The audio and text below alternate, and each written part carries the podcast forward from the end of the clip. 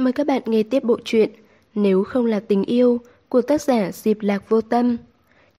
Chương 16 Nói chuyện trong đêm Vì nôn nóng tìm ra lời giải đáp, sau khi máy bay hạ cánh, tôi về thẳng ký túc xá, chỉ muốn gặp ngay chuyên gia tình yêu để nghe tư vấn chuyện tình cảm của tôi. Ai ngờ vừa vào phòng, tôi liền nhìn thấy bạn cảm giác đang ôm gối buồn bực, người thoang thoảng mùi rượu. Chiếc điện thoại di động bình thường nàng không rời tay, giờ nằm trơ trọi một bên. Tôi giật mình, không kịp bỏ hành lý, lập tức ngồi xuống đầu giường cô. Tâm tâm, cậu sao thế? Không phải cậu và anh Trịnh... Nhắc đến cái tên này, tâm tâm lập tức ôm mặt. Đừng nhắc nữa, chán qua đi. Tôi lặng lẽ đưa ánh mắt dò hỏi về phía vận vận và chắc chắc đang ngồi xem tivi, rồi mấp máy môi hỏi. Xảy ra chuyện gì thế? Chắc chắc từ trước đến nay lúc nào cũng lạnh như băng, giả bộ không nghe thấy, tiếp tục xem tivi. Vận vận không kiêng rể, bật cười thành tiếng. Tâm tâm của chúng ta thì giỏi rồi, hôm nay hẹn gặp anh Trịnh để tỏ tình với anh ấy. Bạn cảm giác nào đó lập tức đính chính ngôn từ không chính xác, vội vàng nói. Không phải là tớ đi tỏ tình với anh ấy, tớ chỉ muốn hỏi Ừ, anh ấy tại sao không có việc gì lại nhắn tin quấy nhiễu tớ, có phải thích tớ rồi không? Anh ấy nói thế nào? Đây cũng là điều tôi muốn biết từ lâu. Tâm Tâm còn chưa kịp trả lời, Vận Vận đã cướp lời. Kế hoạch của Tâm Tâm nhà chúng ta rất chu đáo, Cậu ấy hẹn anh Trịnh đi uống rượu tâm sự, định nói những lời tự đáy lòng với anh Trịnh sau khi say rượu. Tôi gật đầu tán thành, đàn ông và đàn bà uống rượu tâm sự, dù không có lửa cũng có thể quẹt ra lửa, không hổ danh là tác phong của cảm giác tình yêu. Đáng tiếc, hai người uống rượu tâm sự hai tiếng đồng hồ, hết cả một thùng bia, trong khi tâm trạng của tâm tâm nhà chúng ta vẫn tỉnh táo, còn anh Trịnh đã say đến mức bất tỉnh nhân sự. Không phải chứ, tiểu lượng của anh ấy kém vậy sao? Tâm tâm buồn bực thở ngắn than dài. Không phải tiểu lượng của anh ấy kém, mà là tớ không chọn đúng thời cơ. Lúc tớ gọi điện cho anh ấy, anh ấy đang uống rượu cùng bạn. Anh ấy nghe nói tớ một mình uống rượu ở quán bar, tưởng tớ có tâm sự gì, lập tức chạy đến ăn ủi tớ. Trước đó anh ấy đã uống không ít, một thùng bia anh ấy rằng uống hết 8-9 chai, không say mới là lạ. Tôi không nhịn nổi phì cười. Anh Trịnh thương cậu như vậy, cậu còn buồn bực cái nỗi gì? Tâm tâm khóc không ra nước mắt, kéo tay áo tôi. Về đến chỗ ở, cả buổi tối anh ấy an ủi tớ, bảo tớ đừng vì một người đàn ông không đáng để tớ yêu mà lại bỏ lỡ người đàn ông ngay bên cạnh thân lòng với tớ. Cậu nghĩ xem, anh ấy nói vậy là có ý gì? Là ý gì nhỉ? Tôi đang miên man suy nghĩ thì cảnh mặc vũ gọi điện. Nghĩ đến chuyện bạn cảm giác nào đó đang rất mơ hồ về vấn đề tình cảm, tôi cầm điện thoại đi ra ngoài hành lang rồi mới bắt máy. Ngôn ngôn. Dường như anh đang đứng ở một nơi ồn ào, nên tôi nghe không rõ. Vâng, tìm em có việc sao? Lúc mới xuống máy bay, tôi đã gửi cho anh một tin nhắn báo tôi đã tới nơi an toàn. Anh cũng trả lời tin nhắn của tôi. Không có gì. Không phải anh nhớ em đấy chứ? Đầu máy bên kia trầm mặc trong giây lát, sau đó vang lên giọng nói khàn khàn của cảnh mạc vũ. Anh chỉ muốn nói với em, nếu em muốn gọi điện thoại cho anh, em có thể gọi bất cứ lúc nào. Cho dù anh đang làm gì, em cũng không làm phiền anh. Trên hành lang nhiều người qua lại, tôi ngây người đứng đó cười ngốc nghếch không biết bao lâu. Đến khi khóe miệng cứng đờ, cơ mặt đau, đau nhức do cười nhiều, tôi mới định thần, vỗ lên má mình. Vâng, em biết rồi.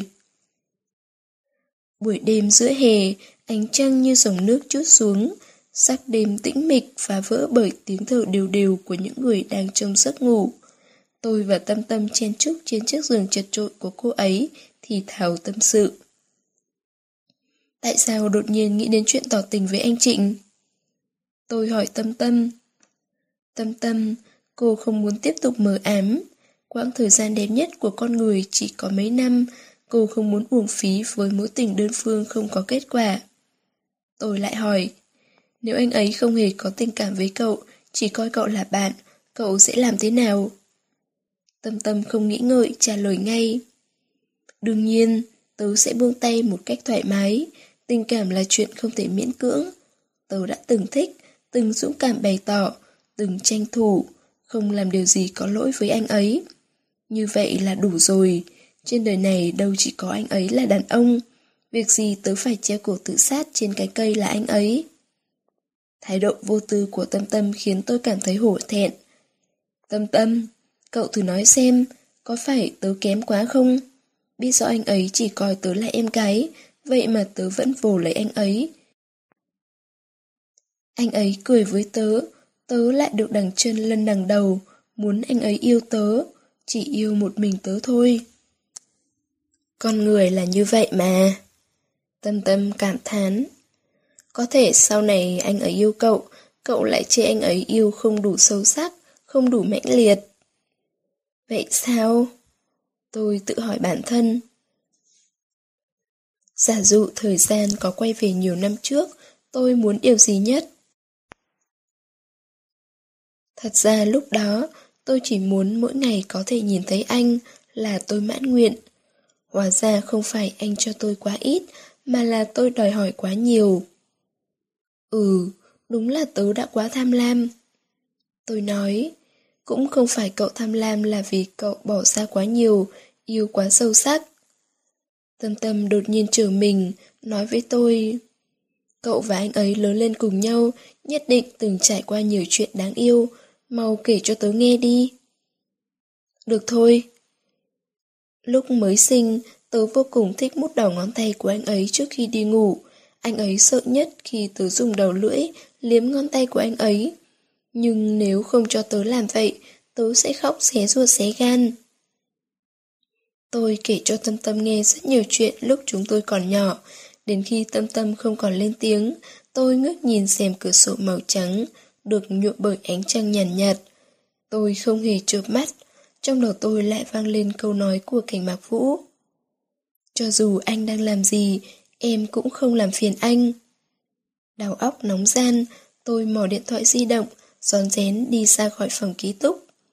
Tôi đứng ở hành lang không một bóng người, dưới ánh đèn tối mờ, trong không khí phảng phất mùi nước giặt quần áo.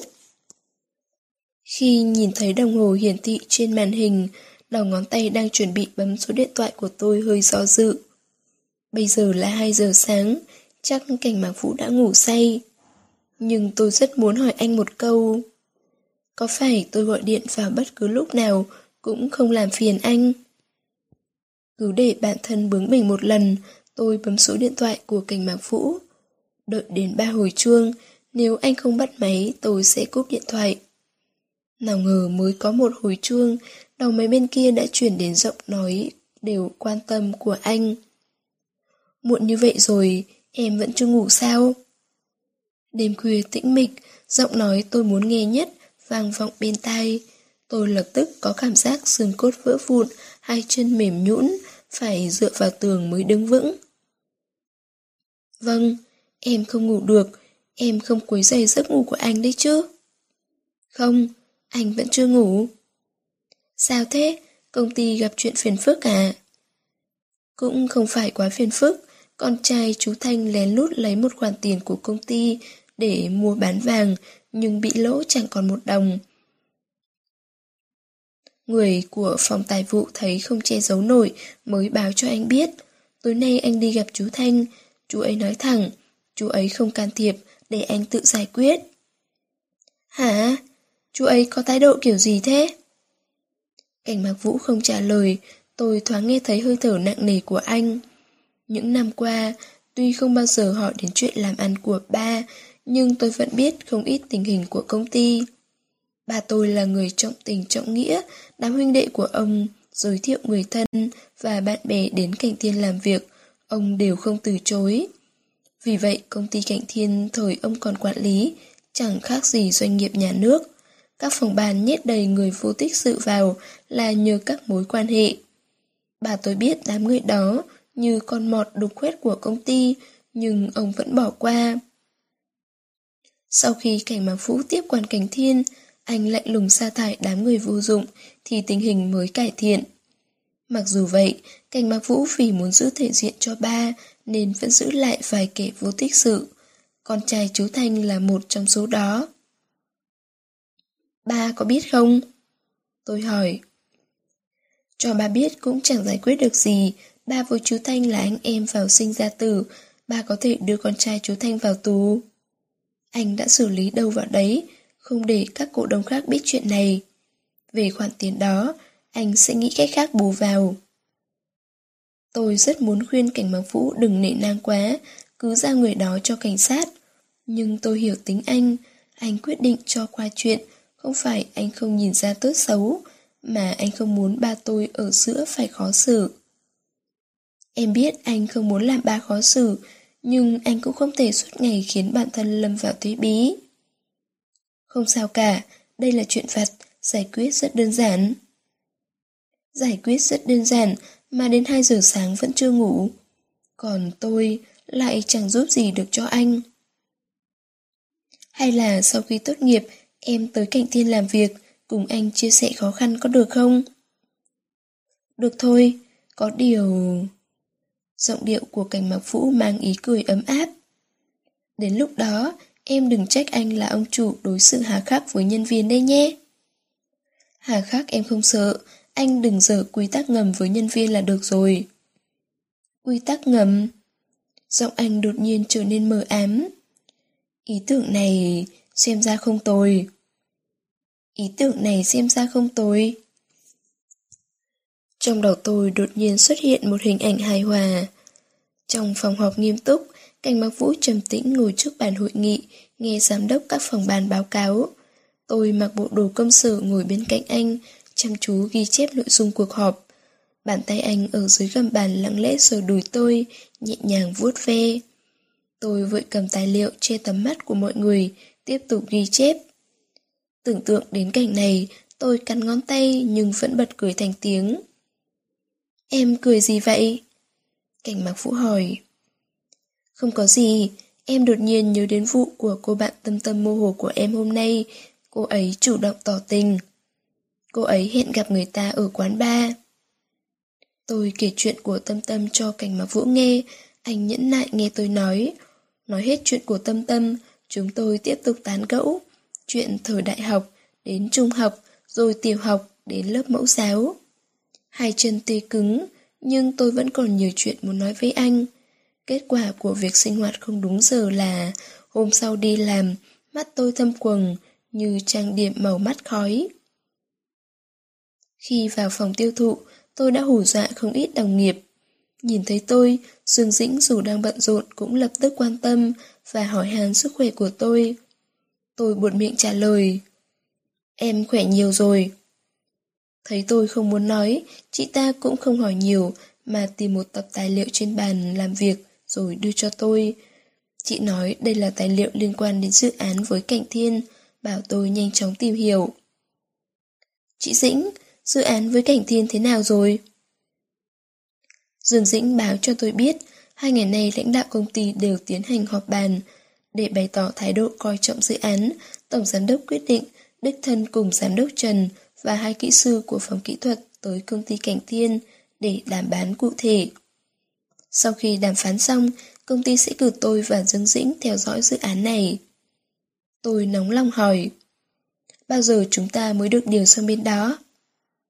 Nếu xếp bàn công việc thuận lợi, có khả năng tuần sau chúng ta sẽ đến thành phố A. Một tuần không lâu, nhưng đối với một thiếu phụ đang yêu đến mức thần hồn điên đảo, cách xa một giây cũng là quá dài. Em biết rồi. Để che giấu nỗi thất vọng, tôi ôm tập tài liệu về chỗ ngồi, tập trung tinh thần giờ từng trang tài liệu. Trong lúc xem tài liệu, tôi chợt nhớ ra mình còn một việc quan trọng cần làm, nhưng nghĩ mãi cũng không ra. Đến giờ nghỉ trưa, nghe một đồng nghiệp mới kết hôn kể chuyện muốn có con, tôi mới nhớ ra tôi cần đi bệnh viện kiểm tra sức khỏe.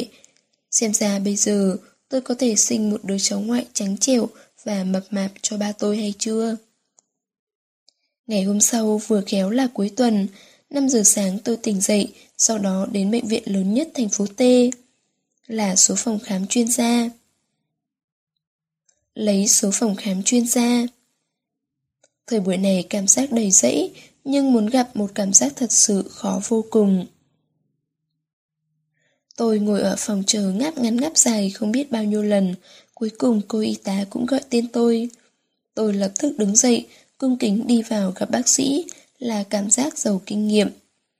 Trong phòng khám, một bác sĩ trẻ, nho nhã, ngồi trước bàn khám bệnh.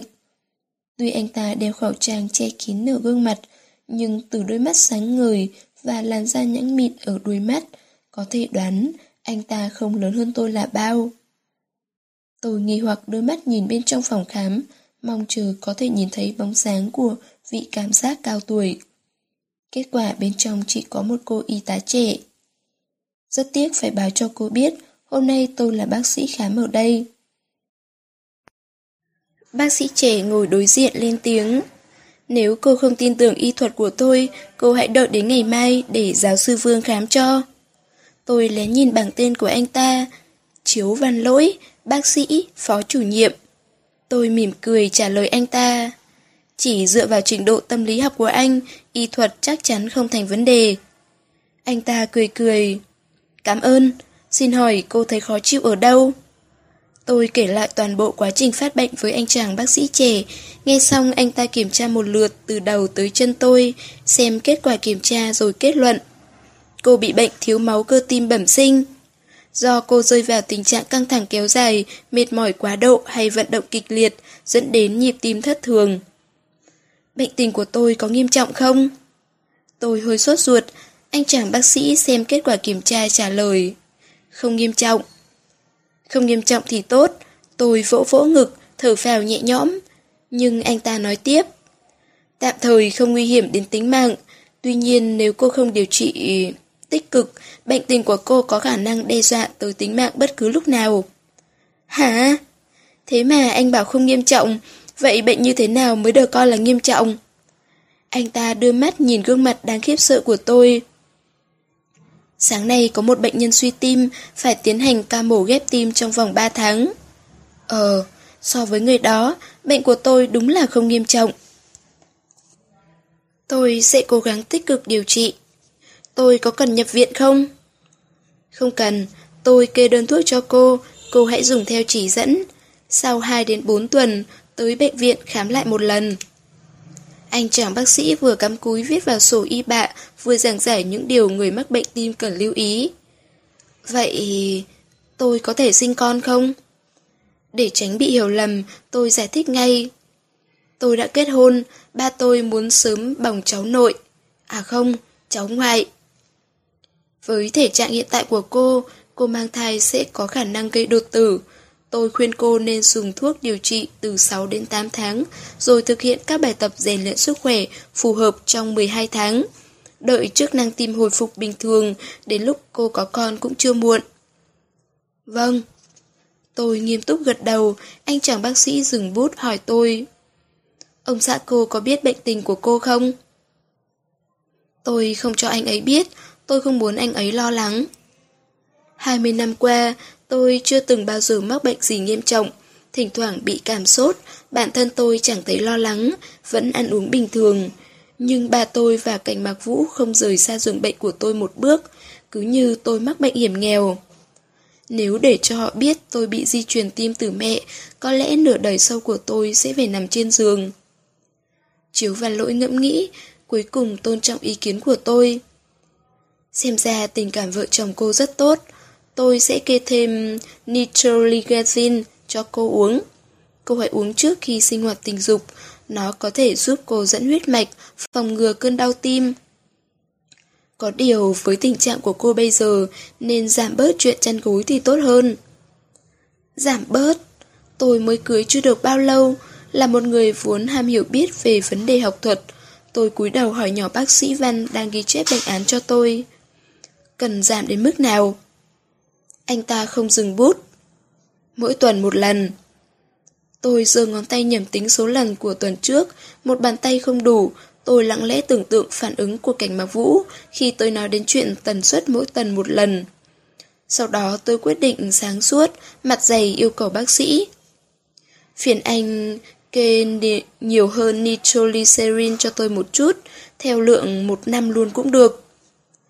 Anh chàng bác sĩ nhướng mắt nhìn tôi, cúi xuống thêm một số không vào phần nitroglycerin. Cô cần phải chú ý, không thể sử dụng quá nhiều. Chú ý gì cơ? Tôi nhất thời không hiểu ý anh ta. Ví dụ... Anh bác sĩ hắng giọng. Chọn tư thế tiết kiệm sức lực, động tác không được quá mạnh. Tốt nhất nên bảo chồng cô rút ngắn thời gian. Không đợi anh ta nói hết câu, tôi cầm quyển sổ y bạ và đơn thuốc, chạy một mạch ra khỏi vòng khám. Chương 17 Bạn thân Sau khi lấy một túi thuốc lớn rời bệnh viện, tôi lại tới hiệu thuốc mua các loại vitamin và thuốc bổ. Về đến ký túc là buổi trưa, trong phòng chỉ có một mình tôi. Tôi ngồi trên giường đổi vỏ lọ thuốc. Tâm tâm mơ hồ đẩy cửa vào phòng, đi thẳng về giường mình, nằm bất động, không hề để ý đến tôi. Nhìn thấy vết tím trên cổ tâm tâm, tôi lập tức tuét miệng cười, ném lọ thuốc ra một bên, rồi sáp đến giường cô. Nếu tôi đoán không nhầm, thì đó chính là dấu hôn. Bạn cố gắng ra thân mến. Cả đêm qua bạn không về, chắc cùng anh Trịnh nghiên cứu ra chân lý tình yêu rồi chứ. Có lẽ vì muốn lấy lại thể diện đàn ông, tối qua anh Trịnh chủ động mời Tâm Tâm mơ hồ tới quán bar nói chuyện. Tâm Tâm vui mừng diện bộ váy cô thích nhất đến cuộc hẹn. Trước khi ra cửa, cô còn hạ quyết tâm. Hôm nay thả cô say khướt, cũng không để anh Trịnh uống say. 11 giờ đêm, thấy Tâm Tâm vẫn chưa về, tôi hơi lo lắng nên gọi điện hỏi thăm tình hình. Lúc nhận điện thoại, Tâm Tâm có vẻ không tỉnh táo, nhịp thở gấp gáp. Đoán cô đã uống say như sở nguyện, lại sợ ảnh hưởng đến việc tỏ tình của cô, nên vội vàng cúp máy. Lúc này Tâm Tâm không nói một lời nào, tôi lướt qua đôi môi sưng đỏ của cô, hồi tưởng lại âm thanh trong điện thoại tối qua, một cảnh tượng nóng bỏng hiện lên trong đầu tôi. Tôi cười nói, xem ra hai người nghiên cứu rất sâu.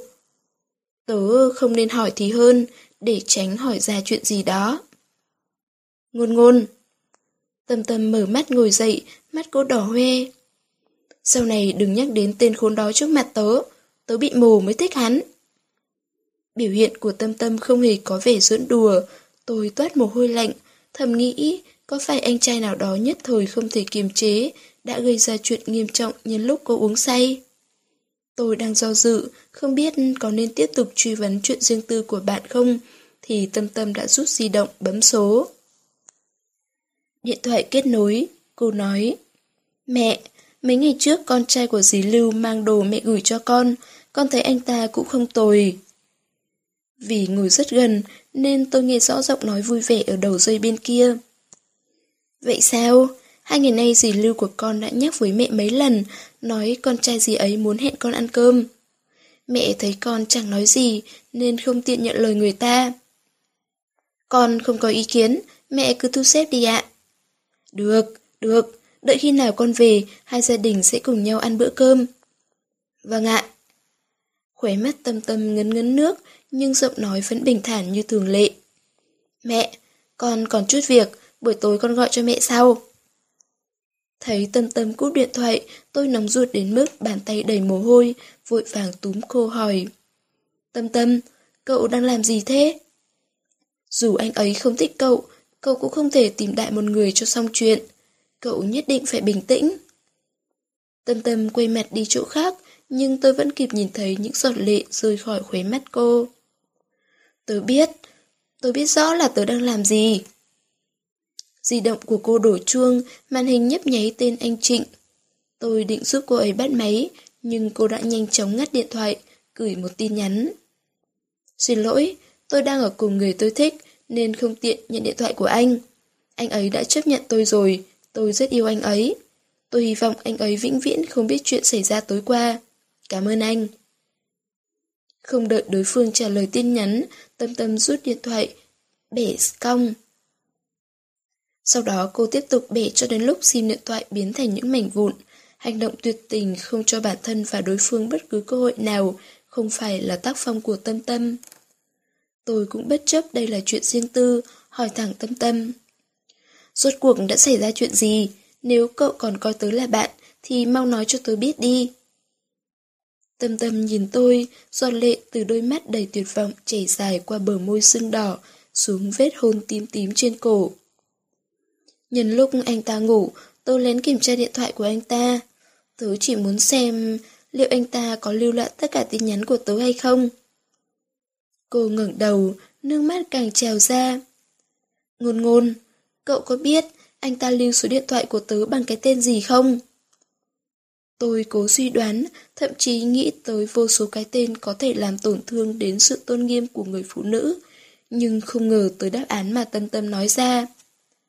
Bạch Lăng Lăng Bạch Lăng Lăng Tuy vào sau vài khóa, nhưng tôi và Tâm Tâm cũng từng nghe qua tin đồn được lưu truyền rộng rãi ở Đại học T.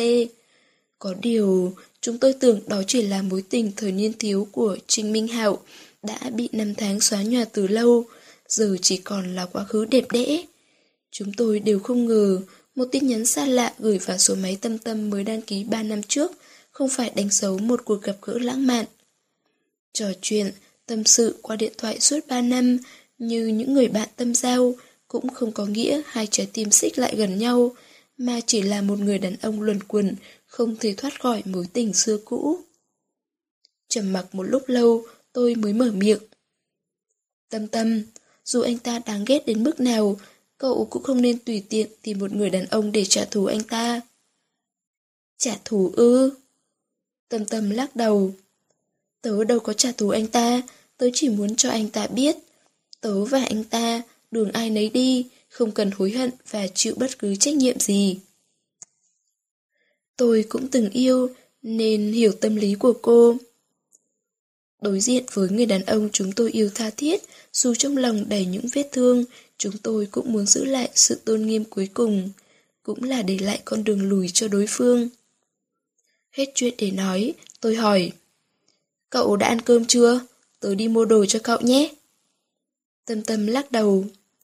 Tớ hơi buồn ngủ, chỉ muốn ngủ một lát. Có vẻ tâm tâm rất mệt mỏi, cô ngủ đến tận sáng hôm sau mới dậy. Sau khi tỉnh giấc, cô làm như không có chuyện gì xảy ra, đi đăng ký một số điện thoại mới, gọi điện cho từng người bạn, vui vẻ bàn về lý tưởng cuộc đời, không đả động gì đến chủ đề tình yêu. Tôi thật sự không chịu nổi, kéo tâm tâm tới nhà hàng ăn cơm. Cô gọi rất nhiều món, vừa ăn vừa vui vẻ trò chuyện với tôi. Tôi hỏi cô, cậu thật sự định qua lại với một người đàn ông không quen biết? Cô mỉm cười đáp, tớ quen anh ta ba năm trời, cũng có khác gì người không quen biết đâu. Nhưng cậu đâu thích anh ta. Tâm tâm vẫn cười. Anh ta cũng chưa thích tớ, chỉ là xem xét. Anh ta cũng chưa thích tớ, chỉ là xem mặt thôi mà. Hợp thì hẹn hò, không hợp thì thôi. Tôi thở dài, không nói thêm lời nào.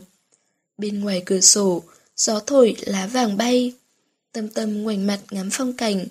Trên gương mặt cô, tôi không bao giờ còn nhìn thấy hình ảnh cô gái nhỏ năm thứ nhất đã đọc hết các tiểu thuyết ngôn tình, luôn tuyên bố hiểu rõ tình yêu và tự xưng là chuyên gia tình yêu. Cô gái nhỏ không để ý đến vật chất và ngoại hình của đàn ông, chỉ mong tìm được người đàn ông yêu cô thật lòng, sống bên nhau trọn đời. Cô gái nhỏ mơ hồ, hơi ngây thơ, hơi cố chấp, nhưng cũng rất cuột cường, có nụ cười đặc biệt ngọt ngào, ngọt đến tận trái tim. Cô nói, tớ đã từng thích, từng dũng cảm, từng tranh thủ, tớ không hề hối hận. Mặc dù người đàn ông đó không đáng để tớ yêu. Cô nói, tớ phát hiện trên mạng có một câu rất đúng. Thượng đế ban tặng ngoại hình xinh đẹp để cho phụ nữ là để đàn ông yêu phụ nữ. Thượng đế ban tặng đầu óc ngu xuẩn cho phụ nữ là để phụ nữ có thể yêu đàn ông. Cô vẫn cười. Tôi không cho cô biết nụ cười của cô vô cùng chua xót khiến người đối diện muốn khóc. Cuộc hợp tác giữa Bác Tín và Cảnh Thiên diễn ra vô cùng thuận lợi. Năm ngày sau, tôi và Dương Dĩnh nhận được chỉ thị của giám đốc yêu cầu chúng tôi tham gia cuộc thảo luận với công ty Cảnh Thiên vào 3 giờ chiều ngày hôm sau. Giám đốc còn yêu cầu chúng tôi chuẩn bị hai báo cáo tóm tắt.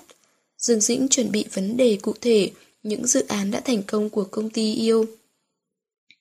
Sau một buổi thức thâu đêm, tôi chẳng kịp thu dọn hành lý, phi thẳng ra sân bay, tiếp tục chỉnh sửa bản báo cáo trên máy bay. Taxi dừng lại trước tòa nhà của công ty Cảnh tiên tôi mới tắt máy tính sách tay và xuống xe. Nhiều năm không đến đây, tòa nhà Cảnh Thiên bây giờ hoàn toàn khác với vẻ xa hoa lúc ba tôi mới tạo dựng. Đại sảnh rộng lớn, giản dị, nền đá hoa màu trắng bóng loáng, tường nhà màu xám nhạt. Lá cây xanh và những bông hoa rành rành trắng muốt đan xen, lan tỏa mùi hương dịu dịu khắp không gian. Dưới sự hướng dẫn của cô Lễ Tân, chúng tôi đi thẳng tới thang máy. Cửa thang máy màu xám từ từ mở ra, một bóng người mặc đồ trắng từ trong thang máy bước ra. Tôi ngây người, nhìn thấy gương mặt sững sờ của hứa tiểu nặc. Cô ta đã tháo giải băng y tế ở cổ tay, chỉ buộc một chiếc khăn lụa màu trắng. Cô Lệ Tân không còn thấy độ thở ơ như vừa tiếp đón chúng tôi, mà cung kính với hứa tiểu nặc, giống như gặp nữ chủ nhân của cảnh thiên. Hứa tiểu nặc, cô về rồi à? Hứa tiểu nặc như không nghe thấy, chỉ nhìn tôi chằm chằm, đôi mắt đen láy của cô ta phóng ra một tia sắc nhọn. Đó là nỗi căm hận không thể che giấu. Một buổi trưa nắng rực rỡ, cảnh phu nhân đang danh chính ngôn thuận là tôi, tình cờ gặp tình nhân ba năm của ông xã. Trông cô ta có vẻ súng ống sẵn sàng. Tôi cố gắng nổi hứng, tình tiết cầu huyết trong các bộ phim truyền hình cầu huyết.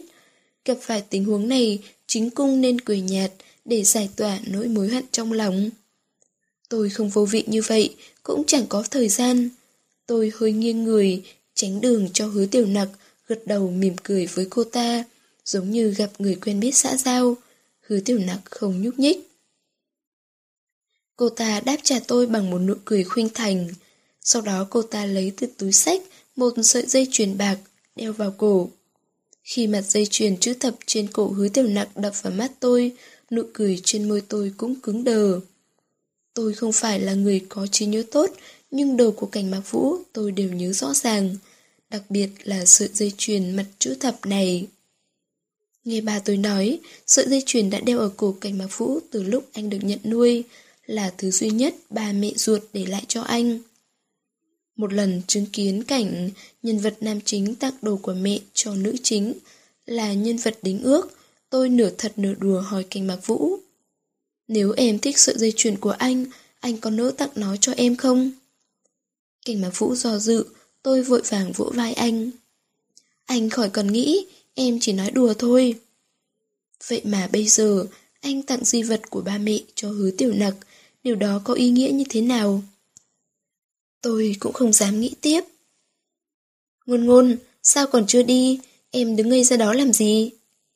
Giọng nói thúc giục của Dương Dĩnh đã đánh thức tôi. Lúc này tôi mới phát hiện cô Lễ tân đã mất kiên nhẫn, còn Dương Dĩnh đang nhìn tôi vẻ nghi hoặc. Tôi liếc qua thẻ nhân viên trên ngực cô Lễ Tân, đi theo bọn họ vào thang máy, tới văn phòng ở tầng 6. Cuộc họp bàn về những vấn đề không quan trọng như phương án thực thi cụ thể, kẻ mặc vũ tất nhiên không tham gia. Phòng hội nghị chỉ có giám đốc và hai kỹ sư của bác tín, phía cảnh thiên là tổng giám sát dự án trẻ, tuổi trẻ tài cao và phó giám đốc châu của phòng kế hoạch. Phó giám đốc châu là phụ nữ, có khí chất xuất chúng, chị trang điểm tinh tế, không chê vào đâu được. Đáng tiếc tuổi tác không trừ một ai, Bạch Cốt Tinh ngoài 30 tuổi, dù trang điểm kỹ lưỡng đến cỡ nào, cũng không thể che xấu vết của năm tháng ở đuôi mắt. Không khí cuộc họp rất thoải mái, chúng tôi thảo luận vấn đề hợp tác cụ thể. Giám đốc cho tôi cơ hội báo cáo. Hiếm có dịp được rèn luyện khả năng phát biểu trước đám đông, tôi không từ chối, đi lên phía trước phòng hội nghị. Dưới ánh đèn chiếu màu xanh lam, tôi tập trung tinh thần để báo cáo, hoàn toàn không để ý đến hình bóng màu đen đang đứng ở ngoài cửa. Cho đến khi nơi đó vang lên tiếng gọi. Cảnh tổng, tài liệu anh cần đã chuẩn bị xong rồi. Theo phản xạ có điều kiện, tôi đưa mắt về phía cửa ra vào. Người đàn ông tôi nhớ nhung nhiều ngày, đứng ngoài cửa phòng hội nghị. Anh nhận tài liệu, nhanh chóng ký tên. Lúc này cảnh mạc vũ không hề sống bất cứ hình ảnh nào trong ký ức của tôi. Anh hơi cúi xuống, mái tóc lòa xòa che nửa gương mặt, nhìn nghiêng điển trai và lạnh lùng, không thấy rõ biểu cảm. Anh diện bộ con lê màu sẫm, ngón tay dài lướt trên tập ừ, giấy. Động tác của anh dứt khoát và có một vẻ cao ngạo không dễ tiếp cận. Đóng tập tài liệu giao cho người vừa mang tới, cảnh mặc vũ lại nói vài câu với trợ lý Kim ở bên cạnh. Sau đó anh đi vào phòng hội nghị. Tôi vô thức muốn chỉnh lại tóc tai và quần áo. Nhưng tôi chợt nghĩ, cảnh mặc vũ đã từng chứng kiến bộ dạng đầu tóc và quần áo lộn xộn khó coi của tôi, tôi cần gì phải làm bộ làm tịch. Thế là tôi thu hồi ánh mắt, quay về phía những người tham gia cuộc họp. Thấy cảnh mặc vũ đi vào, bầu không khí trong phòng hội nghị đột nhiên trở nên căng thẳng. Tổng giám sát dự án vội vàng đứng dậy, phó giám đốc Châu của phòng kế hoạch và giám đốc của chúng tôi đều đứng lên, chuẩn bị chào hỏi. Cảnh báo vũ giơ tay, ra hiệu cho bọn họ ngồi yên. Sau đó anh chọn vị trí ở một góc, vị trí ít bị chú ý nhất, đó là chỗ ngồi bên cạnh tôi. Dương Dĩnh và giám đốc đưa mắt nhìn nhau, sau đó Dương Dĩnh nháy mắt với tôi, hiển nhiên chị ta hiểu mục đích của cảnh mạc vũ. Đáng tiếc những người khác trong phòng hội nghị không hề tinh ý. Phó giám đốc Châu nhìn cảnh mạc vũ như nhân vật trăm năm khó gặp, vội vàng cầm tập biên bản hội nghị chạy đến bên cạnh cảnh mạc vũ, ngồi vào vị trí của tôi để báo cáo tình hình cuộc họp. Tôi cố gắng coi như không nhìn thấy, nhưng chị ta càng xích lại gần, ép cảnh mặc vũ phải nghiêng người đến nối rộng khoảng cách với chị ta. Tôi cố gắng nhẫn nhịn để không đuổi thẳng cổ chị ta về chỗ ngồi, khiêm tốn hỏi các tiền bối tinh anh xem báo cáo của tôi còn vấn đề gì không. Ông chủ lớn có mặt ở đây không lên tiếng, mọi người tự nhiên không dám mở miệng. Tôi đứng im đúng nửa phút, đang chuẩn bị chuồn xuống dưới, thì ông chủ lớn đột nhiên mở miệng. Tôi chỉ ngồi một lát, mọi người cứ tiếp tục cuộc họp.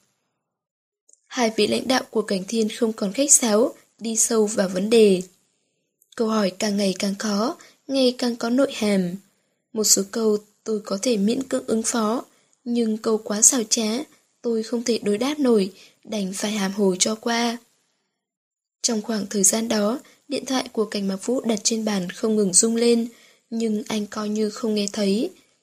Tất cả đều là trợ lý Kim cầm di động ra ngoài hành lang nhận cuộc gọi, sau đó quay lại, cúi người, báo cáo, xin chỉ thị của anh. Nhìn cảnh Mạc vũ có tác phong một vị hoàng đế, tôi mới hiểu thế nào là trên đầu thiên hạ, thế nào là tự cao, tự đại thật sự. Ngay cả hai vị lãnh đạo của cảnh thiên cũng phải dè dặt quan sát sắc mặt anh. Ánh mắt của bọn họ không phải nhìn tổng giám đốc công ty, mà giống như nhìn một vị hoàng đế nắm quyền sinh quyền sát trong tay.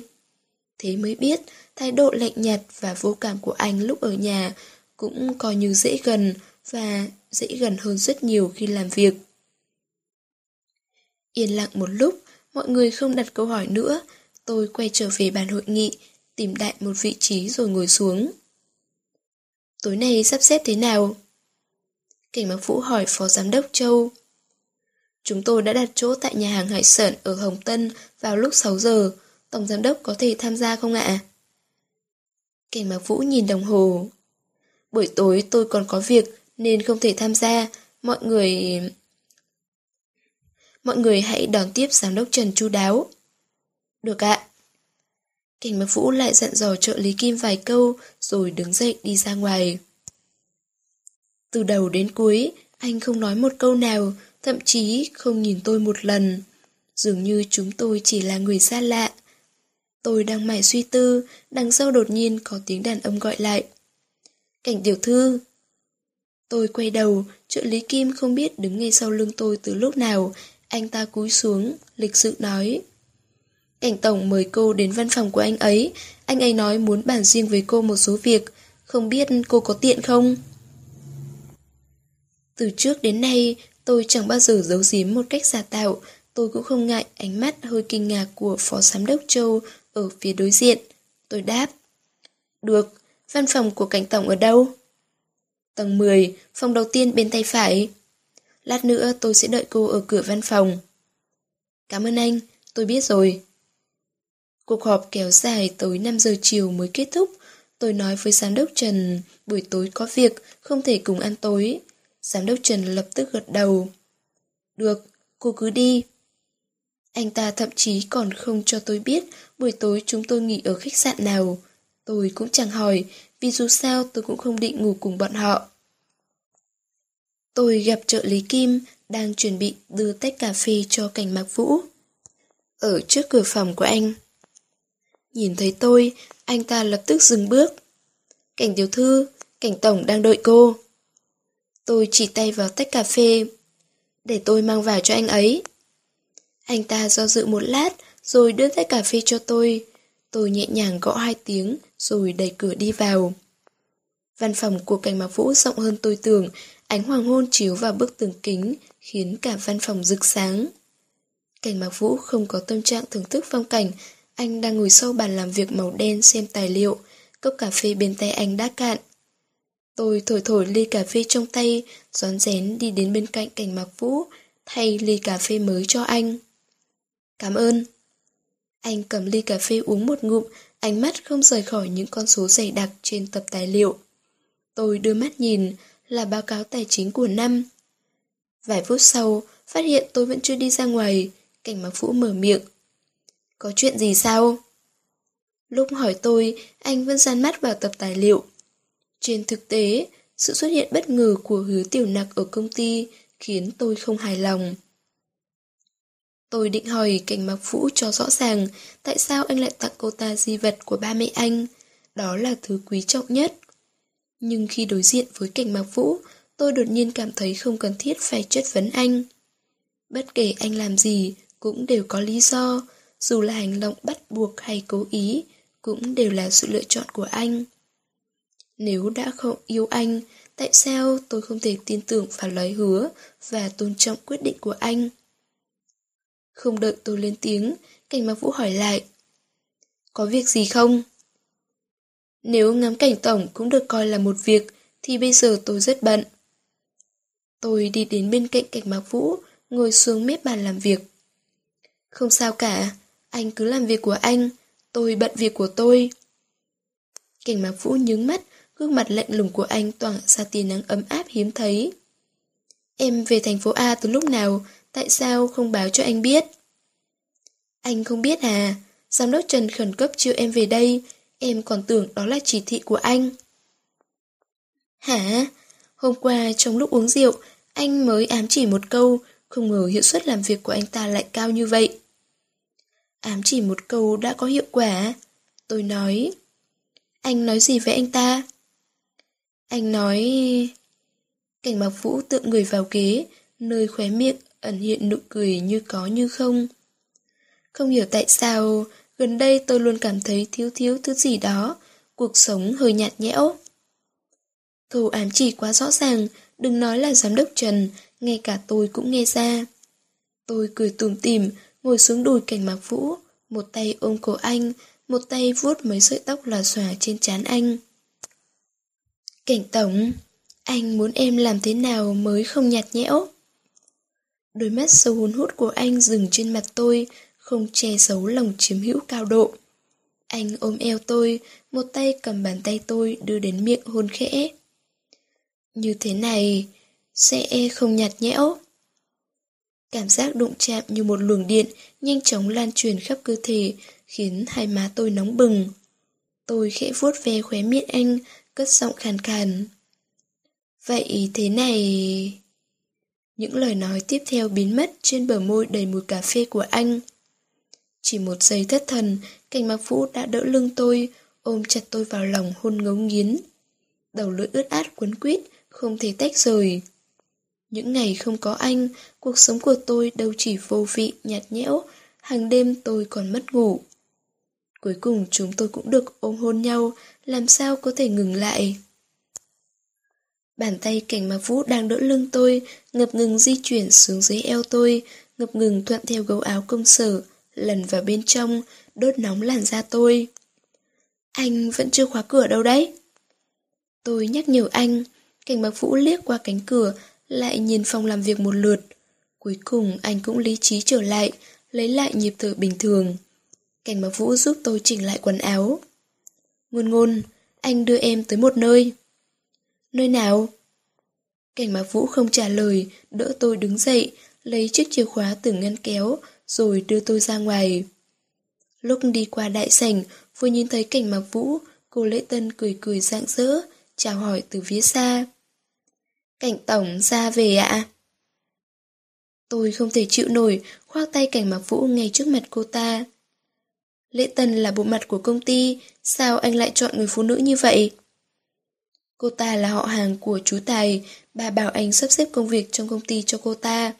Nhưng ngoài vị trí lễ tân, anh không nghĩ ra cô ta có thể làm gì. Anh quay sang nhìn tôi. Sao thế? Cô ta đắc tội với em à? Cũng không hẳn đắc tội với em, chỉ là em không thích cô ta. Cảnh Mạc Phú không hỏi điều gì nữa, lập tức rút điện thoại gọi cho trợ lý Kim. Thông báo với phòng nhân sự, bảo cô Lý Lộ Lộ ở quầy lễ tân, từ ngày mai không cần đi làm nữa. Nghe ảnh chương 18, nhà mới. Ô tô rời khỏi bãi đỗ xe, đi về bên tay phải chưa đầy 5 phút, sẽ vào một khu chung cư cao tầng mới xây dựng. Tuy nhà cửa san sát, diện tích trồng cây xanh vô cùng ít ỏi, nhưng tôi vẫn rất thích nơi này, bởi nó rất gần cảnh thiên, đi bộ cùng lắm mất hơn 10 phút. Tôi ngó nghiêng suốt quãng đường, đến tận cửa một căn nhà xa lạ. Cảnh mạc vũ mở ra, tia nắng cuối cùng trong ngày chiếu vào nhà, tạo nên một thứ ánh sáng lấp lánh vô hạn. Tuy đoán ra đây là ngôi nhà mới của chúng tôi, nhưng khi nhìn thấy tấm rèm cửa sổ màu tím nhạt tối thích nhất, đèn trùng pha lê màu bạc, bộ sofa bọc vải tối thích nhất và tấm ảnh cưới chụp trên nền trời màu xanh biếc mà tôi thích treo trên tường. Tôi không thể kiềm chế sự hưng phấn, nước mắt giàn ruộng, ôm chầm lấy cảnh mạc vũ. Đây là nhà của chúng ta à? Mỗi thứ ở đây đều là đồ tôi thích nhất, ngay cả ly nước trên bàn cũng là ly dạ quang mua ở nước Pháp mà tôi thích. Ừ, chỉ thuộc về hai chúng ta. Bất kể chúng ta muốn làm gì cũng không có ai quấy giày. Cảnh mạc vũ ôm tôi từ phía sau, hơi thở nóng hổi vào cổ tôi. Em muốn làm chuyện gì mà sợ người khác quấy giày? Ờ, em... em nấu cơm cho anh ăn nhé. Đây là mộng ước của tôi bao nhiêu năm qua. Được thôi, đúng lúc anh đang đói bụng.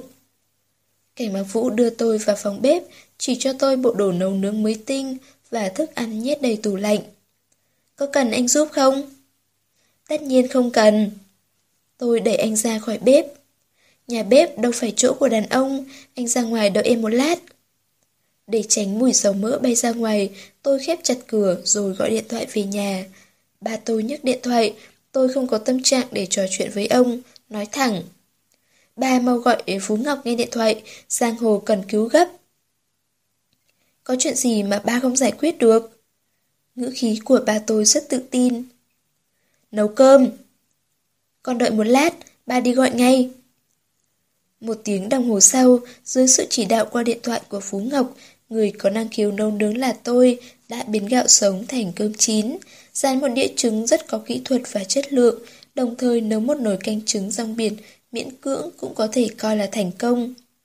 Trong quá trình chiến đấu xảy ra tai nạn ngoài ý muốn, dầu sôi bắn vào mu bàn tay, lưỡi dao sắc rượt qua ngón tay, nhưng tất cả đều không quan trọng. Quan trọng là khi tôi bày tác phẩm đầu tay thơm lừng ra bàn, cảnh mặc vũ nhìn tôi bằng ánh mắt kinh ngạc, như thể nhìn một người phụ nữ không quen biết. Là em nấu thật sao? Đúng vậy. Tôi cười hì hì hỏi anh. Có phải anh đột nhiên phát hiện ra mình lấy được một người vợ vừa giỏi giang, vừa xinh đẹp, nấu ăn giỏi, trên giường cũng rất tuyệt, anh cảm thấy vô cùng may mắn. Cảnh mặc vũ phì cười. Lúc cưới em, anh thật sự không nghĩ lại có nhiều phúc lợi như vậy. Điều anh không nghĩ tới còn vô số. Tôi cầm đũa, gắp một miếng trứng cho anh. Anh nếm thử xem có ngon không? Ý cười trong mắt cảnh bằng phũ lập tức biến mất khi nhìn thấy ngón tay tôi. Anh túm lấy tay tôi, trong khi tôi cố giật lại. Vì quá dùng sức, vết dao cắt trên đầu ngón tay lại dỉ máu. Tôi dùng đứa trẻ phạm lỗi bị người lớn bắt được, vội vàng giấu tay ra sau lưng. Lần sau em sẽ chú ý. Không có lần sau. Lúc nói câu này, ngữ khí của anh rất quát đến mức không thể phản bác. Đáy mắt anh mờ mịt, ánh nước dập dờn. Tôi chắc chắn tôi không nhìn nhầm, đó là một tâm tình tôi chưa nhìn thấy. Tôi rất muốn chứng thực tâm trạng xa lạ này của cảnh mặc vũ có phải là tình yêu, nhưng lại sợ nhận được câu trả lời khiến tôi bị tổn thương như ở cổng trường học lần trước. Ngập ngừng hồi lâu, tôi quyết tâm mở miệng. Em có một vấn đề muốn hỏi anh, anh chỉ được trả lời bằng một từ. Vấn đề gì? Anh có yêu em không? Cảnh bác Vũ nhìn tay tôi, trầm mặc đúng nửa phút. Tôi tưởng anh dùng cách này để từ chối câu hỏi của tôi, nên thoáng cảm thấy mất mát. Cũng may chỉ hơi có cảm giác mất mát, chứ không đến nỗi đau lòng như lần trước. Anh không muốn trả lời thì thôi. Tôi vẫn chưa kịp nói câu này, thì cảnh mạc Vũ đột nhiên phát ra một từ bằng âm mũi. Ừ. Ừ có nghĩa là gì? Tất nhiên tôi hiểu ý anh, nhưng tôi muốn anh đích thân nói ra từ đó, dù lừa dối tôi cũng được. Cảnh mạc Vũ nhếch mép, múc thìa canh đưa lên miệng tôi. Ăn cơm đi, ăn xong chúng ta lại thảo luận vấn đề này. Không biết vì món ăn hợp khẩu vị của anh hay là anh nể mặt tôi, đến canh trứng rong biển anh cũng uống hết mới buông đũa. Sau đó chúng tôi cùng dọn dẹp bàn ăn, rửa bát trong phòng bếp. Thật ra cả quá trình, anh đứng bên cạnh nhìn tôi đeo tập dề luống cuống bận rộn. Thỉnh thoảng anh giúp tôi dọn con dao thái rau vướng víu, hoặc lúc tôi ngắm anh đến mức thất thần, anh kịp thời đỡ cái đĩa sứ rơi khỏi tay tôi. Có ông chồng quá đẹp trai cũng là một mối nguy hiểm tiềm tàng. Tôi giơ tay đẩy anh ra. Anh ra ngoài đi, anh ở đây em không thể tập trung được. Nghĩ đến đống bát đĩa mình bỏ công sức lựa chọn, cảnh mặc vũ ngoan ngoãn đi ra ngoài. Sau khi dọn dẹp phòng bếp xong xuôi, tôi liền ngồi xuống sofa, cầm điều khiển tắt tivi. Sau đó tôi ngồi nghiêm chỉnh đối diện cảnh mạc vũ. Xong rồi, chúng ta có thể bắt đầu thảo luận ý nghĩa của chữ ư. Tôi nói về mặt đầy háo hức và chân thành. Được thôi, chúng ta bắt đầu đi. Vừa nói cảnh mọc vũ vừa quay người ôm tôi từ phía sau, hai cánh tay anh cuốn chặt lấy eo tôi, hơi thở nồng ấm của anh phả vào điểm nhạy cảm sau tai tôi. Chắc chắn anh muốn dùng hành động để đi sâu thảo luận vấn đề. Tôi chợt hiểu ra, đối với đàn ông, hành động vĩnh viễn quan trọng hơn lời nói, nhưng anh cũng không vàng. Nhưng anh cũng không cần vội vàng như vậy. Em còn chưa tắm. Tôi nghiêng đầu né tránh, tôi vẫn nấu cơm, nên trên người vẫn còn đầy mùi dầu mỡ và thức ăn, vậy mà anh cũng có thể chịu được. Đi tắm, anh chỉ muốn trả lời câu hỏi của em thôi. Giọng nói mang ý cười của anh thì thầm bên tai tôi, kích thích tình yêu và dục vọng tiềm ẩn trong tôi. Anh biết rồi còn cố tình hỏi. Em đi tắm làm gì? Không phải... Người đàn ông này quả thật ngày càng đáng ghét, cảnh mặc vũ dường như cố ý, nhẹ nhàng nói bên tai tôi, hơi thở nóng bỏng khiến toàn thân tôi buồn rùn. Tôi muốn né tránh, nhưng cánh tay anh ôm tôi ngày càng chặt, khuôn ngực rộng dính chặt vào lưng tôi không một khe hở. Ngôn ngôn, anh đột nhiên cảm thấy... Gì cơ? Tôi dịu dàng đáp. Hai chúng ta sống như vậy cả đời, cũng không tồi. Hả? Sống kiểu gì? Chúng ta cùng nhau đi làm, bận rộn cả ngày, buổi tối có thể ăn cơm do em nấu, xem em rửa bát, sau đó chúng ta cùng nhau xem tivi, cùng nhau tắm rửa, đi ngủ. Đây cũng là cuộc sống tôi chờ đợi từ lâu, một người đàn ông yêu tôi, một ngôi nhà chỉ thuộc về chúng tôi. Trong đêm mùa hè có ngọn gió mát thổi qua, chúng tôi ôm chặt nhau như vậy. Nhưng hạnh phúc đến quá dữ dội khiến tôi lo lắng nó sẽ nhanh chóng vỡ tan. Em vẫn chưa đi tắm sao? Cảnh bác Vũ đột nhiên hỏi. Hả? Chúng ta cùng tắm. Chẳng phải mới nói cùng nhau xem tivi, tại sao anh tiến hành bước tiếp theo nhanh như vậy? Đêm mùa hè, làn gió nhẹ nhẹ thổi vào cành hoa hợp hoan mới cắt tỉa trên cửa sổ. Cửa phòng tắm hé mở, hơi nước mù mịt cùng lời đối thoại lọt qua khe cửa, để lại không gian tưởng tượng vô hạn. Lúc em còn nhỏ, anh thường tắm cho em. Giọng anh dường như phát ra ngay trên cổ tôi, mơ hồ hơn tiếng nước chảy. Lúc đó, em đâu còn né tránh như bây giờ. Lúc đó anh không xoa bóp chỗ này. Tôi trừng mắt. Cuối cùng phòng ngủ cũng tắt đèn, trên chiếc giường lớn mềm mại, tôi gối đầu lên cánh tay cảnh mặc vũ, ngón tay di chuyển trên lòng ngực đầy mồ hôi của anh. Lần sau chúng ta dùng bao cao su đi. Bao cao su? Tôi có thể cảm nhận được ánh mắt kinh ngạc trong bóng tối. Tại sao? Em chưa muốn có con, em vẫn đang đi học, nhớ có thai, sang năm em không thể tốt nghiệp. Em vẫn còn ít tuổi, sau này chúng ta có nhiều thời gian. Được thôi, nếu em không muốn, chúng ta tính sau. Do dự một lát, tôi lên tiếng thăm dò người đàn ông bắt đầu ngọ nguậy chân tay ở bên cạnh.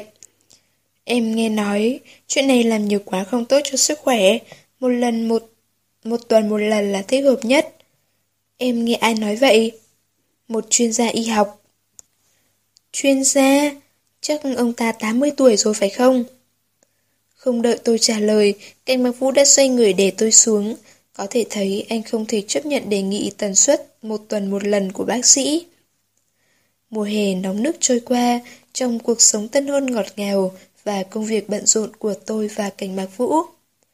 Đây là hai tháng vui vẻ nhất trong cuộc đời tôi. Mỗi ngày tôi mở mắt là nhìn thấy anh, nhắm mắt là có thể nghe thấy tiếng thở của anh. Lúc đi làm tôi có thể gặp anh, cùng anh nghiên cứu các bản báo cáo dự án. Hết giờ làm còn có thể cùng anh tăng ca. Trong đêm tối tĩnh mịch, tôi lặng lẽ pha cho anh cốc cà phê này đến cốc cà phê khác. Cảnh Mạc Vũ vẫn không nói câu anh yêu em, nhưng đáp lại câu anh có yêu em không mà tôi hỏi mỗi ngày, anh ừ ngày càng thuần thục. Có lúc tôi mới nói hai từ, anh yêu, anh đã trả lời, ừ. Khi dự án mới khởi động, Cảnh Mạc Vũ dần trở nên bận rộn, anh thường xuyên đi công tác mà không báo trước, càng thường xuyên trở về mà không nói một câu. Thời gian nghỉ ngơi và làm việc của anh hỗn loạn, có lúc 10 giờ tối anh về đến nhà, có lúc lại là 1 giờ sáng.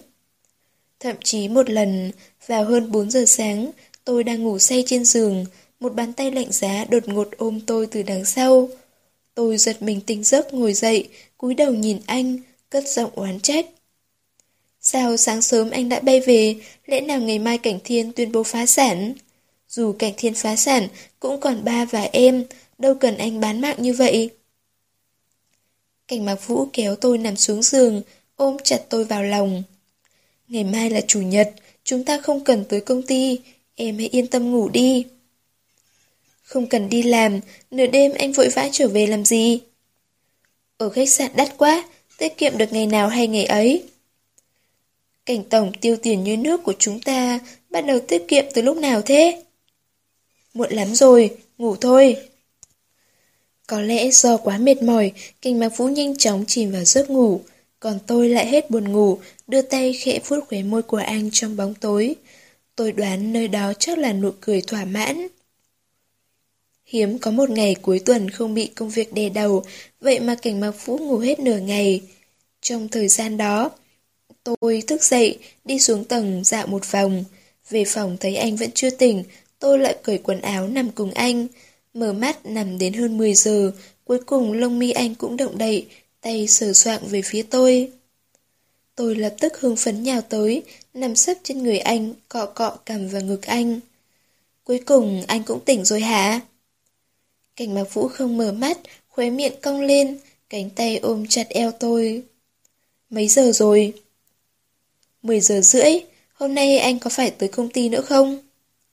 Không, anh đã xử lý xong công việc rồi. Vậy chúng ta hẹn hò đi, chúng ta chưa từng hẹn hò bao giờ. Ý em là hẹn hò giống như những đôi nhân tình ấy. Hẹn hò? Giọng nói ngái ngủ của anh mang vẻ lười nhác và gợi cảm. Các đôi tình nhân thường làm gì trong buổi hẹn hò? Câu hỏi này khiến tôi á khẩu. Xem phim, dạo phố, ăn cơm. Trước đây hệ có thời gian là cảnh mặc vũ đều đưa tôi đi, chẳng có gì đặc biệt. Em chưa từng có bạn trai, làm sao em biết được? Anh thử nghĩ đi. Cảnh mạc vũ ngâm nghĩ một hồi. Anh nhớ đám bạn bè của anh thường hẹn con gái về nhà, nói là cùng xem phim. Khiếp, bạn bè của anh cũng thực tế quá. Xem phim. Dường như nhớ ra điều gì đó, cảnh mạc vũ ngồi dậy.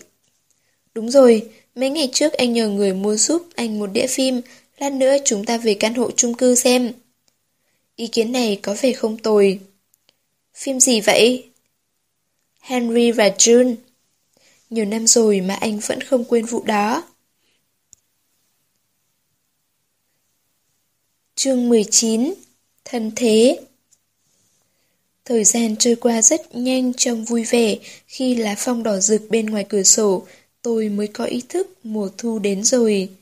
Học kỳ mới cũng sắp bắt đầu, từng phiến lá phong bay lượn trong không trung khiến tôi nhớ đến tâm tâm. Đã một thời gian không liên lạc, không biết cô và người bạn trai mới đã tiến triển đến đâu. Tôi nằm bò trên cửa sổ gọi điện cho Tâm Tâm. Cậu và anh bạn đó thế nào rồi? Nhắc đến người đó, Tâm Tâm lập tức tỏ ra chán nản. Đừng nhắc nữa, tớ đã 18 lần nói chia tay với anh ta, anh ta còn hẹn tớ đi ăn tối. Hả? Si tình như vậy sao? Cậu chấp nhận anh ta cho xong. Si tình cái đầu cậu ấy, anh ta nói mẹ anh ta bắt anh ta hẹn gặp tớ, anh ta còn nói mẹ anh ta bảo con cái nói chia tay là vì muốn đàn ông dỗ dành. Tôi thật sự không biết đánh giá mẹ con cực phẩm nhà đó như thế nào, chỉ có thể trách tâm tâm. Cũng tại cậu dễ dỗ quá mà, lần nào cũng bị anh ta thuyết phục. Cậu đâu phải không hiểu tính tớ, tớ hay mềm lòng mà, làm sao chịu nổi hai câu nói đáng thương của đàn ông. Gì? Sao tớ chẳng thấy cậu mềm lòng chút nào nhỉ? Anh Trịnh xông vào tận phòng ký túc, cầu xin cậu tha thứ trước tất cả mọi người, vậy mà cậu vẫn không chịu tha thứ cho anh ấy. Ai nói tớ không tha thứ, bây giờ quan hệ giữa hai chúng tớ gắn bó như nam châm ấy chứ. Thỉnh thoảng bàn về lý tưởng, về cuộc đời, tớ còn dạy anh ấy làm thế nào để cướp băng băng. Hồng nhan tri kỷ cũng chỉ đến mức này là cùng, cậu còn muốn thế nào nữa? Chuyện xảy ra một tháng trước, lúc đó tôi đang ở nhà, không được tận mắt chứng kiến. Có điều qua giọng điệu kể lại của vận vận, chuyên gia tán gẫu của phòng chúng tôi, tôi cũng có thể cảm giác giống như mình đang có mặt ở đó. Nghe nói buổi chiều hôm ấy, không biết người đàn ông yêu nghiệt nào đó nói điều gì khiến cho bà cô mặt sắc trông coi ký túc, cảm động đến mức nước mắt giàn giụa. bất chấp việc có thể bị nhà trường đuổi việc, mạo hiểm cho phép người đàn ông yêu nghiệt đó vào phòng ký túc xá của nữ. Kết quả, trong phòng chúng tôi diễn ra câu chuyện tình yêu bi kịch đầy nước mắt. Người đàn ông cầu xin cô gái tha thứ, giải thích từng lời như moi hết tim gan. Cô gái vô tâm vô tư, giả bộ ngớ ngẩn. Chỉ là một số điện thoại thôi mà, em đã quên chuyện nhỏ nhặt này từ lâu rồi, anh còn giữ trong lòng sao? Được rồi, được rồi, nếu anh vẫn cảm thấy có lỗi, tối nay mời em và bạn trai em ăn cơm. Nhân tiện em sẽ giới thiệu để anh làm quen, anh ấy là hàng xóm của em, bọn em là Thanh Mai Trúc Mã, lớn lên cùng nhau. Vận vận kể đến đây, tôi càng hối hận vì đã không có mặt ở đó. Nếu có ở đó, chắc chắn tôi sẽ cầm sách đập chết tâm tâm. Cái gì mà Thanh Mai Trúc Mã, lớn lên cùng nhau? Tôi dám đánh cược, đến họ tên đầy đủ của anh chàng đó cô cũng không biết. Đáng tiếc tôi vắng mặt vào đúng thời điểm quan trọng nhất. Tôi đang ảo não, tâm tâm lại hỏi. Cậu thế nào rồi? Anh Cảnh vẫn bận rộn à? Bận chết đi được, một tháng thì đến nửa tháng anh ấy đi công tác. Có điều lần này không phải đi công tác, hình như có người biết tin tức về ba mẹ anh ấy, nên anh ấy vội vàng đi ngay. Tớ nói sẽ đi cùng, nhưng anh ấy bảo không cần. Từ khi biết mình là trẻ mồ côi, Cảnh Mạc Vũ rất muốn tế bái trước phần mộ của ba mẹ, nhưng ba tôi nói, người đưa anh đến trại mồ côi không để lại thông tin gì, chỉ cho biết ba mẹ anh là người tỉnh ngoài, đến để làm thuê. Ba anh tên Ngô Thực, mẹ anh tên Lưu Mai. Họ không may qua đời vì tai nạn giao thông. Người đó là đồng nghiệp của ba mẹ anh, biết gia đình anh ở quê cũng chẳng có bà con thân thích nên mới đưa anh đến trại mồ côi. Giám đốc trại trẻ mồ côi muốn người đưa anh đến cung cấp thông tin cụ thể, nhưng người đó sợ gặp phiền phức nên để anh lại đó rồi bỏ đi mất. Tuy không có hồ sơ, cũng không rõ tung tích người đưa anh đến, nhưng những năm qua, Cảnh Mạc Phú vẫn không ngừng tìm kiếm. Chỉ cần có tin tức liên quan đến ba mẹ, anh sẽ đi ngay. Tuy lần nào cũng chỉ nhận được sự thất vọng, nhưng anh vẫn không bỏ cuộc. Anh chỉ muốn cúi đầu bái lạy trước phần mộ của ba mẹ, để họ biết rằng anh vẫn sống rất tốt. Nghĩ đến nguyện vọng nhỏ bé của cảnh mạc vũ, tôi lại bị ợ chua. Tôi bịt miệng, cố kìm nén cảm giác buồn nôn. Ngôn ngôn, cậu sao thế? Không khỏe à? Tâm tâm nghe thấy tiếng nôn khan liền hỏi. Không sao, gần đây dạ dày của tôi không tốt, chẳng nuốt trôi thứ gì. Cảnh phu nhân, không phải là cậu có rồi đây chứ? Tâm tâm hỏi đùa. Không đâu, từ khi tôi đề xuất không muốn có con sớm, lần nào cảnh mạc vũ cũng sử dụng biện pháp an toàn, trừ ngày hôm đó. Hôm đó tôi ở lại công ty làm thêm cùng anh, tối muộn không một bóng người, anh nhất thời không thể kiềm chế, giờ quy tắc ngầm với tôi ngay tại văn phòng. Mặc dù nhất thời động sát tâm, không có sự chuẩn bị đầy đủ, nhưng trận gian tình đó vẫn cuồng nhiệt đến khi chúng tôi mệt nhoài. Tôi cố nhẩm tính chu kỳ tháng trước, tôi bị chậm mất mười mấy ngày. Không phải mới một lần đã... tỷ lệ trúng thưởng đúng là quá cao. Lúc này tôi không rõ bản thân vui mừng hay lo lắng nhiều hơn. Tôi cúi đầu sờ lên bụng, một cảm giác lạ thường dội vào tận đáy lòng tôi. Không được, tôi phải kiểm chứng chuyện này. Tâm tâm, tớ không nói chuyện với cậu nữa, tớ phải ra hiệu thuốc mua que thử thai xem sao. Ờ, mau đi đi, có tin vui nhất định phải thông báo ngay cho bà mẹ nuôi là tớ đấy nhé. Tất nhiên. Cúp điện thoại, tôi thay quần áo chuẩn bị ra ngoài, tôi bất chợt gặp chú Tài đi cùng một người đàn ông xa lạ ở cửa nhà. Chú Tài liếc tôi một cái, ánh mắt che giấu thứ gì đó như sợ tôi nhìn thấu. Sau đó chú Tài đi lên phòng của ba tôi trên tầng 2. Bằng giác quan thứ sáu của phụ nữ, tôi cảm thấy hình như đang xảy ra chuyện gì đó. Đợi họ vào thư phòng, tôi cũng lặng lẽ đi lên tầng 2. Cửa thư phòng khép chặt, tôi không nghe thấy dù chỉ một tiếng động bên trong. Tôi áp tai vào cửa, mới lờ mờ nghe thấy giọng nói của ba tôi. Nó đi Mỹ thật sao? Đúng vậy, đây là ảnh tôi chụp được. Nghe đến hai từ đi Mỹ, tôi bất giác ngẩn người, đầu óc lập tức hiện ra hình ảnh hứa tiểu nặc mặc váy dài, tà váy tung bay trong gió, nền đá hoa dưới chân dường như biển, thành lớp bông dày mềm mại, không thể chịu được trọng lượng cơ thể tôi. Tiếng ba tôi lại truyền tới. Nó đã gặp người của ngô gia chưa? Tiếng người đàn ông xa lạ vang lên. Trước mắt vẫn chưa, nhưng cảnh thiếu gia đã dò hỏi sợi dây chuyền mặt chữ thập giá trị không nhỏ đó. Được một thương gia người Hoa mua tại buổi bán đấu giá từ thiện ở New York hai mươi mấy năm trước. Cảnh thiếu gia, sợi dây chuyền mặt chữ thập. Nghe đến hai từ quan trọng này, tôi mơ hồ hiểu ra điều gì đó.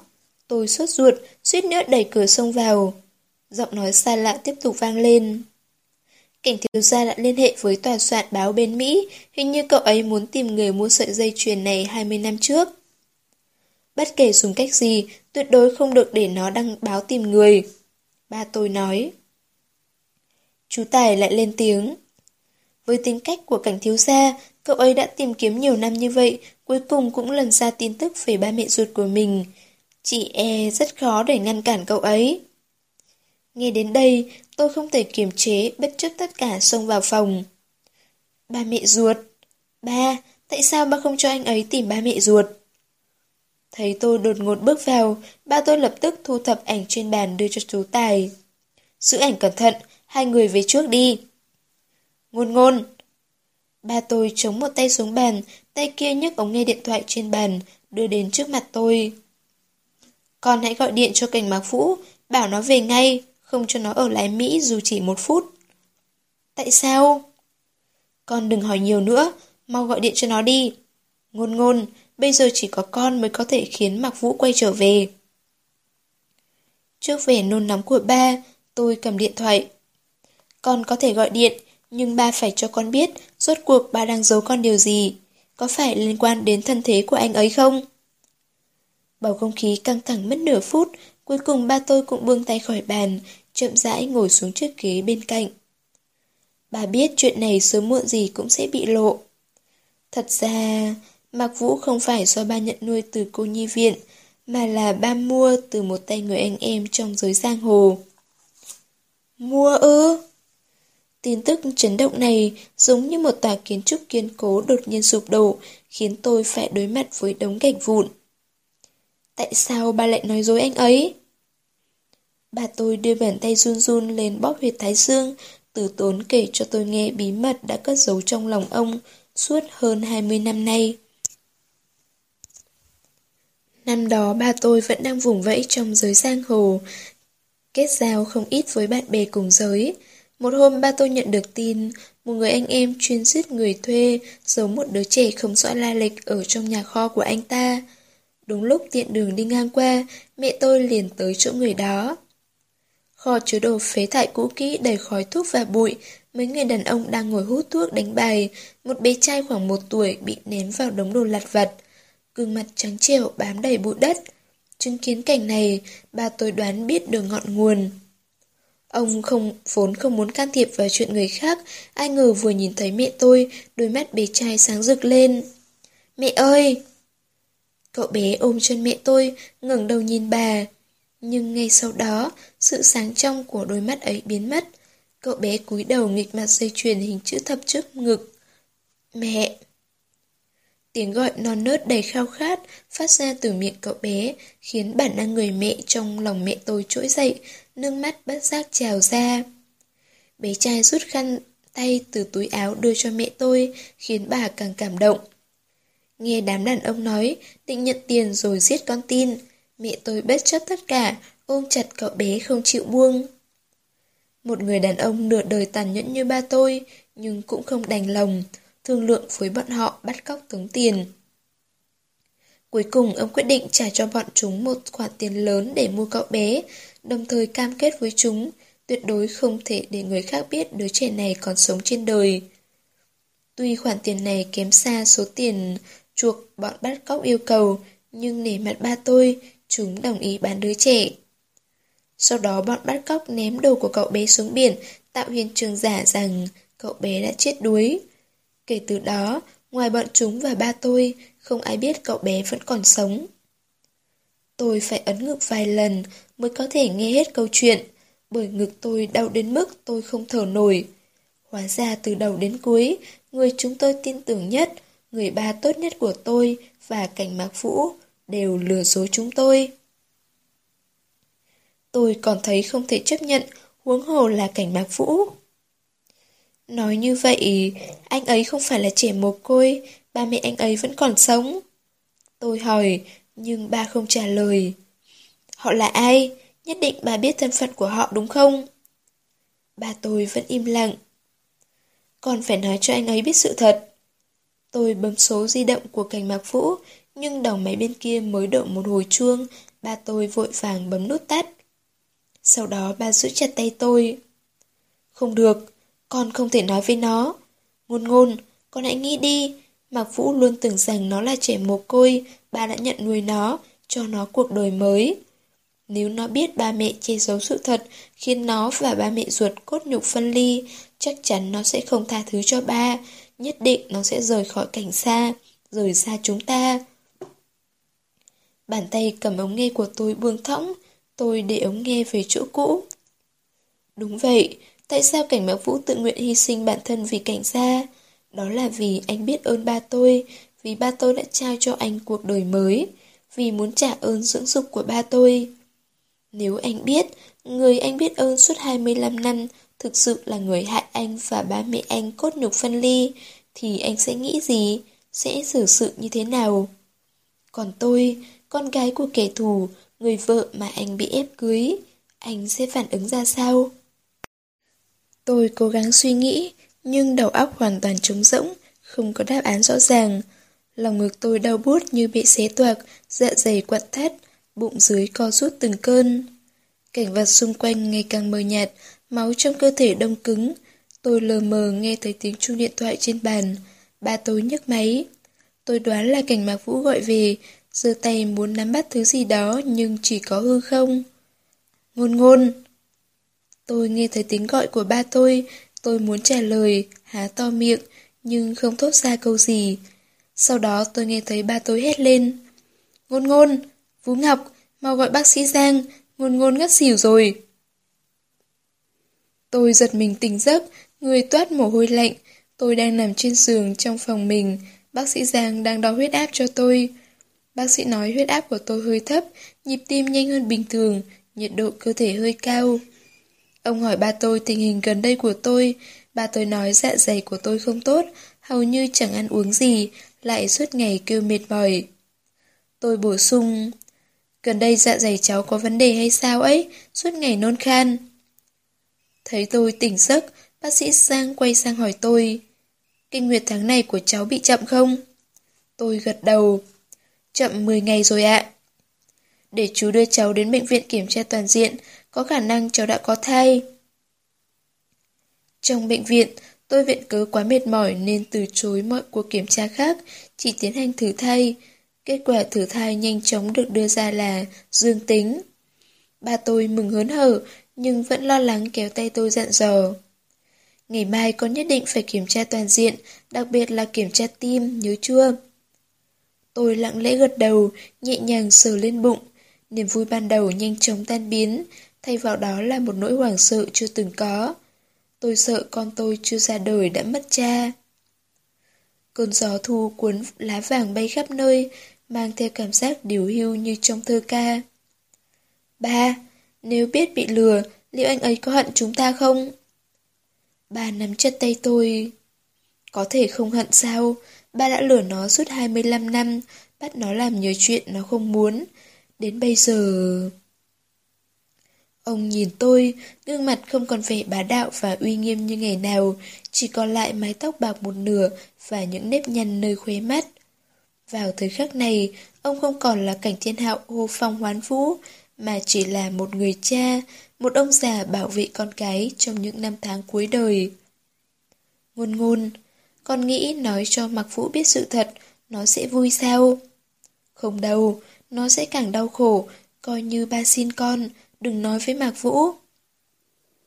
Tôi biết bí mật này là quả bom hiện giờ, một khi phát nổ, nó sẽ hủy hoại một gia đình đang hạnh phúc viên mãn. Cả ba, tôi và cảnh Mạc Vũ sẽ rơi vào bất hạnh. Lời nói dối có thể tồn tại trên đời là vì nó luôn được khoác một chiếc áo lộng lẫy mà sự thật không có. Tôi cũng không muốn cởi bỏ chiếc áo khoác lộng lẫy đó, không muốn cảnh mặc Vũ đối diện với sự thật xấu xí. Nhưng ba mẹ ruột của cảnh mặc Vũ thì sao? Việc chúng tôi che giấu bí mật liệu có công bằng với họ? Ba, ba mẹ anh ấy vẫn còn sống phải không? Họ đang ở Mỹ đúng không? Họ mang họ ngô đúng không ạ? Bà tôi ngẫm nghĩ một lát. Bà cũng không rõ lắm, ba có nghe nói họ sống ở Mỹ, nhiều năm trước đã sinh con trai và con gái thành đàn. Sự việc đã qua hơn 20 năm, chắc họ đã quên Mạc Vũ từ lâu. Quên? Làm gì có ba mẹ nào quên con cái mình? Nhận ra sự dao động của tôi, ba tôi lại cất giọng vỗ về. Ngôn ngôn, bây giờ con sắp có em bé rồi, dù không nghĩ đến bản thân, con cũng nên nghĩ cho con của mình. Cả đêm ngồi ôm chân trên giường không ngủ, đến gần sáng tôi mới thiếp đi. Cảm giác hai bàn tay ấm nóng đang cầm tay tôi, tôi lập tức mở mắt. Cảnh Mạc Vũ đang ngồi bên giường, khóe mắt tràn ngập niềm vui. Tôi muốn ngồi dậy, nhưng bị anh bét phải nằm im trên giường. Anh chỉnh lại cối, kéo chân giúp tôi. Cứ nằm yên, đừng động đậy, bác sĩ nói huyết áp của em hơi thấp, cần nghỉ ngơi tĩnh dưỡng. Anh về lúc nào vậy? Tôi có vẻ trột dạ. Anh nghe nói em bị ngất, anh không biết đã xảy ra chuyện gì, anh tưởng... Tôi giúp anh nói hết câu. Anh tưởng em biết chuyện anh đi Mỹ, tức giận nên mới bị ngất. Ngôn ngôn, em đừng hiểu lầm, anh đi Mỹ là vì tìm ba mẹ anh. Cảnh bác Vũ vội vàng giải thích. Em biết, ba đã nói với em rồi. Tôi cố gắng cười thật tươi. Anh đã tìm ra người năm đó mua sợi dây chuyền có mặt chữ thập chưa? Cảnh mạc Vũ lắc đầu. Trên đường từ sân bay trở về, ba nói cho anh biết vị thương nhân bí ẩn mua sợi dây chuyền đó thật ra là bạn thân của ông. Người bạn thấy anh đáng yêu nên mới tặng sợi dây chuyền đó cho anh. Sau đó ba thấy trên người anh không có di vật của ba mẹ, ba không đành lòng nên nói dối sợi dây chuyền có mặt chữ thập đó là ba mẹ để lại, giúp anh có thứ để tưởng nhớ họ. Cảnh Mạc Vũ cười gượng gạo nói tiếp. Anh đã từng nghĩ đến điều này, ba mẹ anh là người bình thường, sao có thể để lại cho anh di vật quý giá như vậy? Dạ dày lại quặn lên, tôi bịt miệng nôn khan một lúc. Cảnh Mạc Vũ vội vàng ôm tôi vào lòng, nhẹ nhàng vỗ lưng tôi. Em không sao đấy chứ, anh đi rót nước cho em. Không cần đâu, em không sao. Tôi lắc đầu, dùng toàn bộ sức lực ôm chặt anh. Nghĩ đến chuyện sau này có thể không còn cơ hội ôm anh như vậy, nước mắt lặng lẽ chảy xuống ngực anh. Đối với anh, ba mẹ ruột quan trọng, hay là em và ba quan trọng? Cảnh mạc vua ngớ người trước câu hỏi của tôi, sau đó anh vỗ vai mỉm cười. Tất nhiên em và ba, còn con chúng ta nữa chứ, đó mới là những người quan trọng nhất cuộc đời anh. Về phần ba mẹ ruột của anh, anh chỉ muốn biết họ được chôn cất ở đâu, vào ngày thanh minh đi tảo mộ cho họ, làm tròn trách nhiệm của một người con. Anh có từng nghĩ ba mẹ anh vẫn còn sống trên đời này? Nếu... nếu như họ vẫn còn sống, anh có rời khỏi cảnh gia đi tìm họ không? Ngón tay dài ấm áp của cảnh mạc vũ dừng lại trên bụng tôi. Ngôn ngôn, em đừng nghĩ ngợi lung tung, sẽ không tốt cho em và con. Vâng, em biết rồi. Tôi cũng đặt tay lên bụng, đan vào tay anh. Tôi không muốn cảnh mạc vũ lo lắng, càng không muốn bào thai trong bụng bị ảnh hưởng bởi tâm trạng của tôi. Bất kể tương lai xảy ra chuyện gì, tôi đều hy vọng con chúng tôi khỏe mạnh, cảm nhận được tình yêu của chúng tôi dành cho nó. Sau này em sẽ không nghĩ ngợi lung tung nữa. Tôi giơ tay hứa với anh. Cảnh mạc vũ nở nụ cười mãn nguyện, cởi áo khoác, lên giường ôm tôi vào lòng. Ngôn ngôn, chúng ta đặt tên cho con trước đi, em thích tên gì nhất? Lạc. Lạc trong từ vui vẻ, em hy vọng con của chúng ta ngày ngày đều vui vẻ.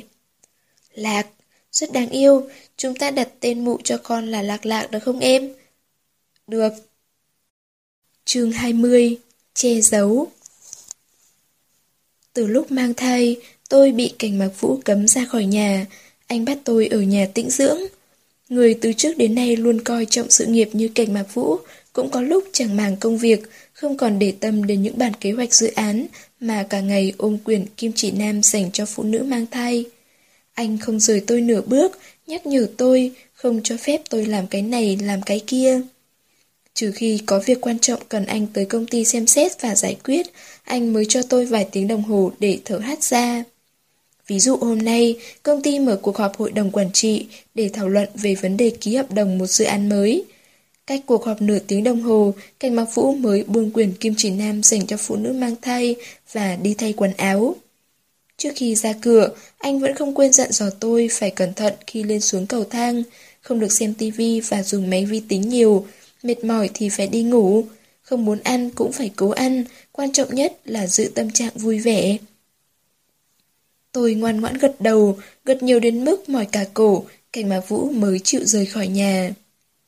Nhìn xe anh đi khuất ngoài cửa, tôi mới thu lại nụ cười, quay về phòng khóa chặt cửa.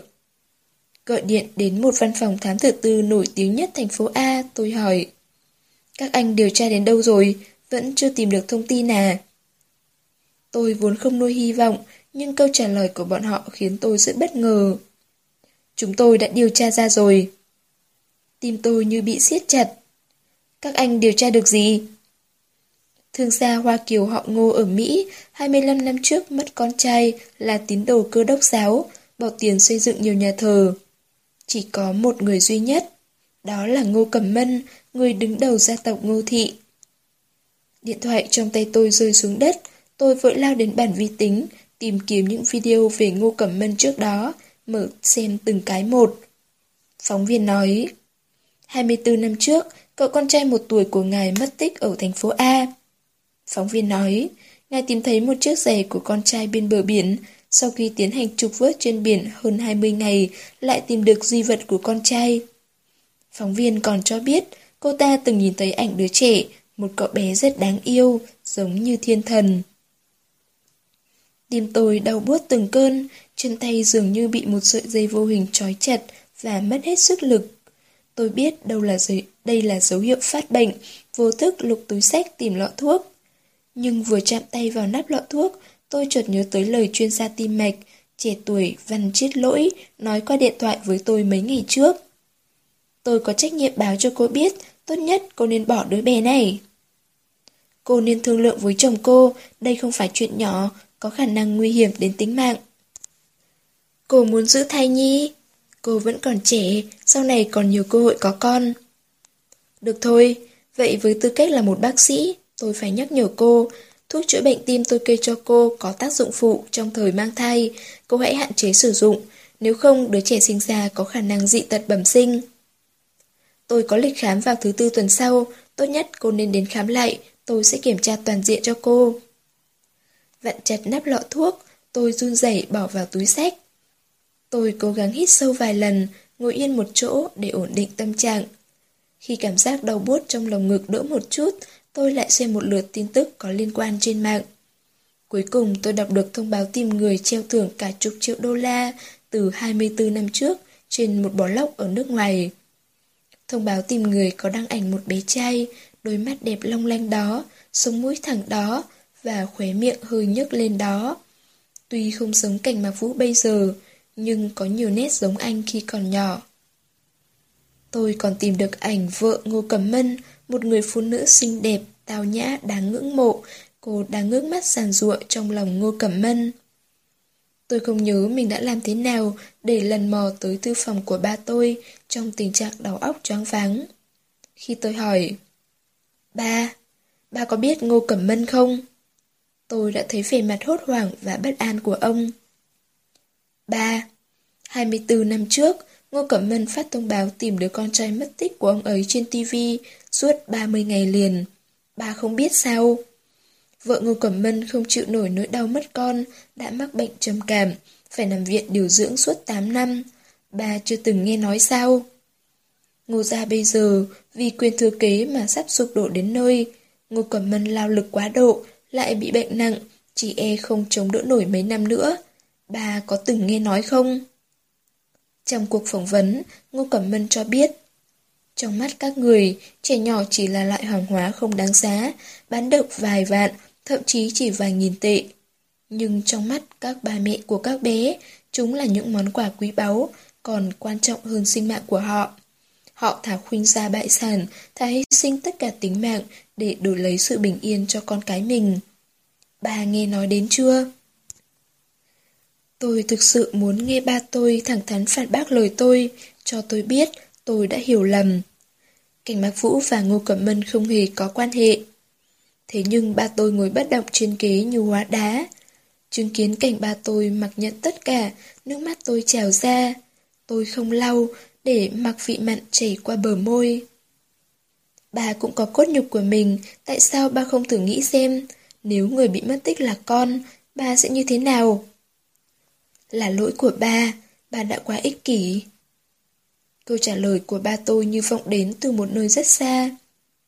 Ngôn ngôn, con thử nói xem, liệu Mạc Vũ có tha thứ cho ba không? Anh ấy sẽ không. Mỗi sợi dây thần kinh trên người tôi đều run rẩy bởi vì đau, cũng bởi vì hận. Tôi nói với ông, không người nào có thể tha thứ cho sự lừa dối như vậy. Nửa đêm, tôi tỉnh khỏi cơn ác mộng, đầu óc tôi ướt đẫm, tôi sợ đến mức tim càng lúc càng đau nhói. Tôi xoa bóp hai cánh tay tê cứng, chuẩn bị xuống giường gọi điện cho bác sĩ Văn chết Lỗi, người ở bên cạnh đột nhiên tỉnh giấc, ngồi bật dậy. Ngôn ngôn, em sao thế? Em cảm thấy khó chịu à? Tôi vuốt sợi tóc ướt dính trên má, chột dạ trả lời. Em rất khỏe, không... không có chỗ nào khó chịu. Căn phòng tối được thắp sáng bởi ngọn đèn vàng, tôi nhất thời không thích ứng được với ánh sáng đột ngột, vội vàng che mắt. Mu bàn tay tôi chạm phải giọt nước, tôi mới phát hiện mặt tôi đầy nước mắt từ lúc nào.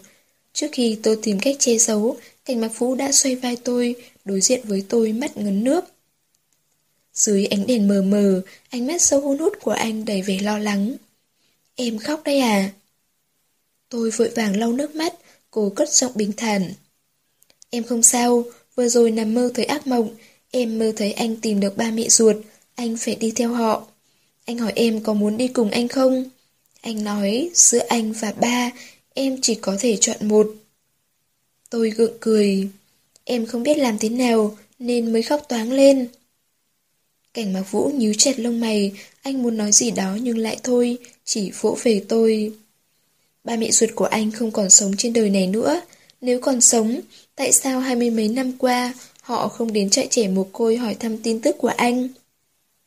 Đó là vì họ tưởng anh đã chết, đó là vì ba đã nói dối anh suốt 20 năm trời.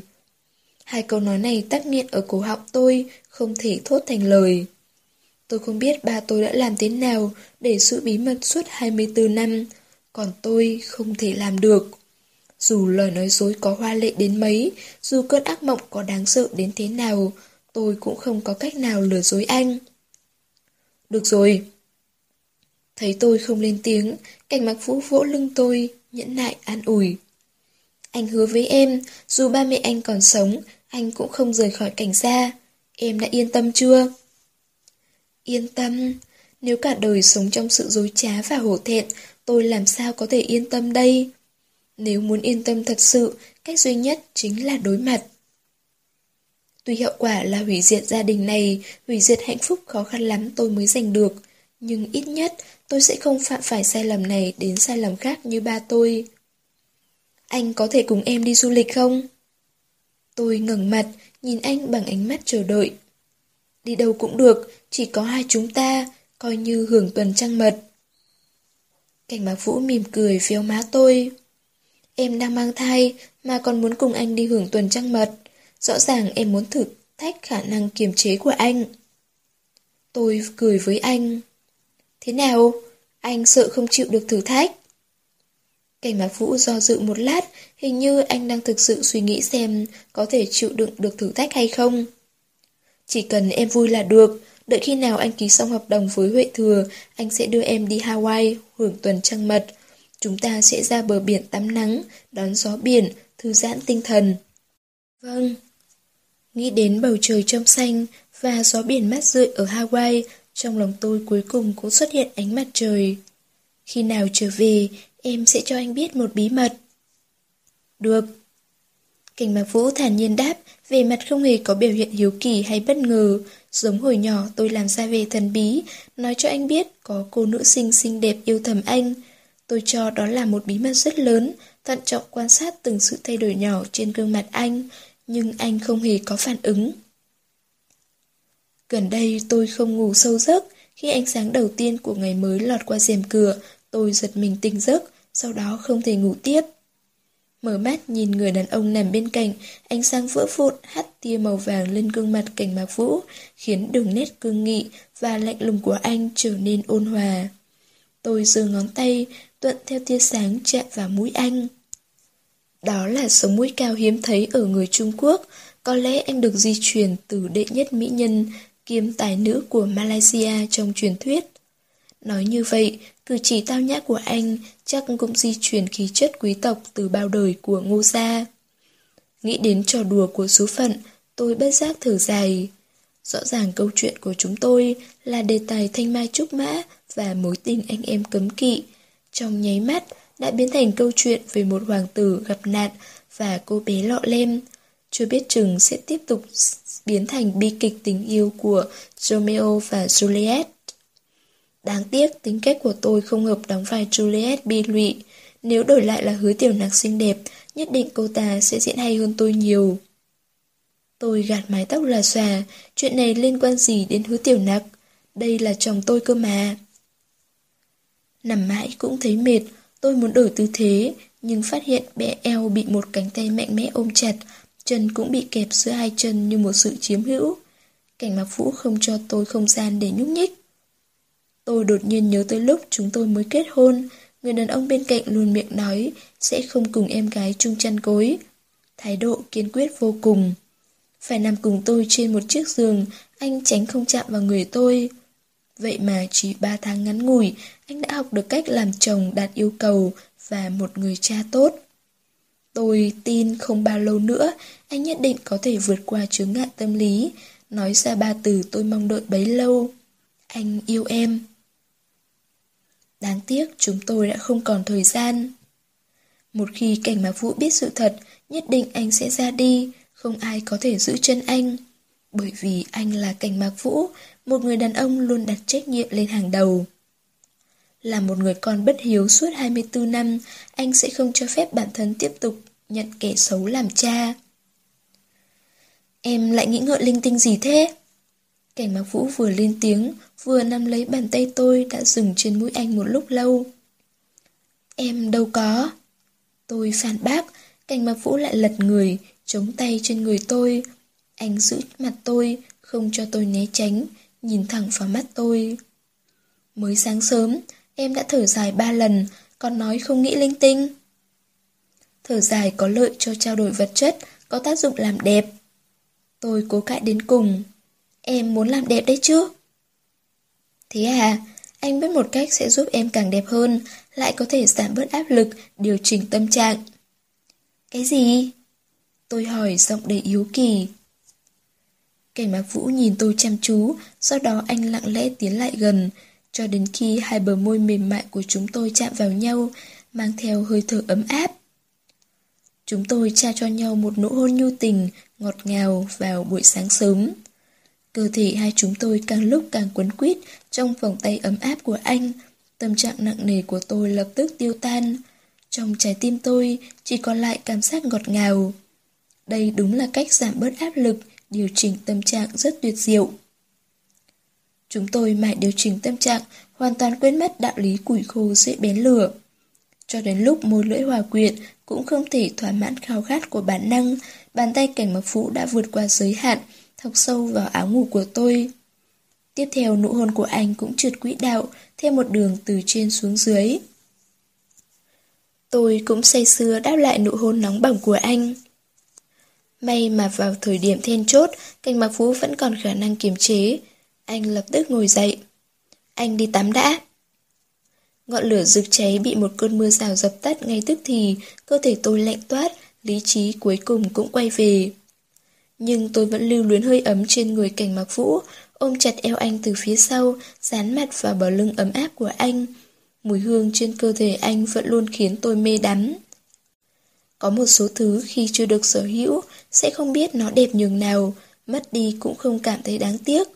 Nhưng một khi bạn đã nếm trải sự khắc cốt ghi tâm, muốn buông tay thật sự khó khăn. Em sao thế? Cảnh Mạc Vũ hỏi. Giọt nước mắt chua xót bỗng trào lên khóe mi, nhưng tôi không dám để nó rơi xuống.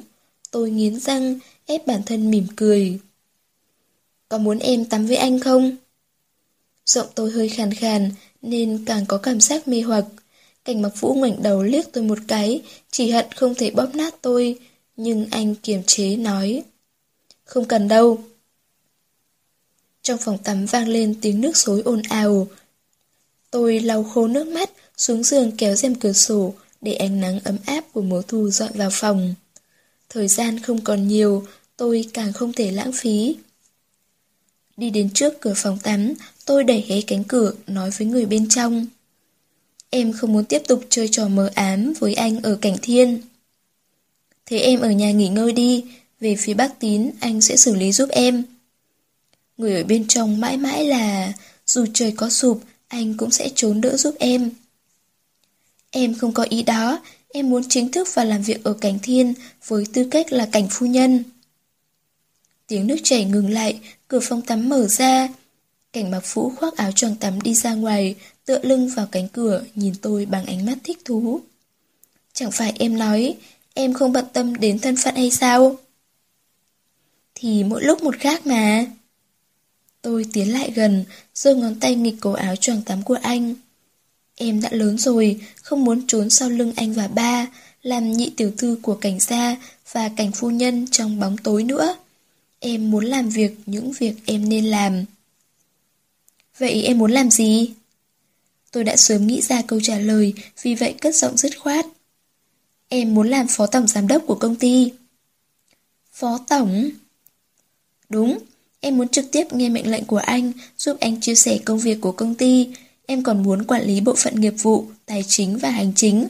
Em muốn phụ trách xem xét, phê chuẩn những việc liên quan đến nghiệp vụ, tài chính và nhân sự. Em muốn có quyền kiểm tra sát hạch, thậm chí kỷ luật bất cứ người nào theo quy định của công ty. Thần sắc cảnh mạc vũ trầm xuống, anh dò xét tôi bằng ánh mắt sắc bén, khiến tôi cảm thấy mất tự nhiên. Sao anh lại nhìn em như vậy? Không có gì, anh đột nhiên có ảo giác. Cảnh mạc vũ thu lại ánh mắt sắc bén, dịu dàng xoa đầu tôi. Hình như em định mưu chiều xoái vị. Anh sợ rồi à? Cảnh mạc vũ mỉm cười lắc đầu. Anh rất mong chờ ngày đó, cảnh phu nhân. Vậy thì anh cứ chờ đi, cảnh tổng. Anh sẽ đợi. Có điều, em vội đến mấy cũng nên đợi sau khi sinh con. Bây giờ em đang mang thai, không thể lao tâm tổn lực quá. Chị Tào ở phòng nhân sự có bảo 8 tháng, vẫn đi làm bình thường đấy thôi.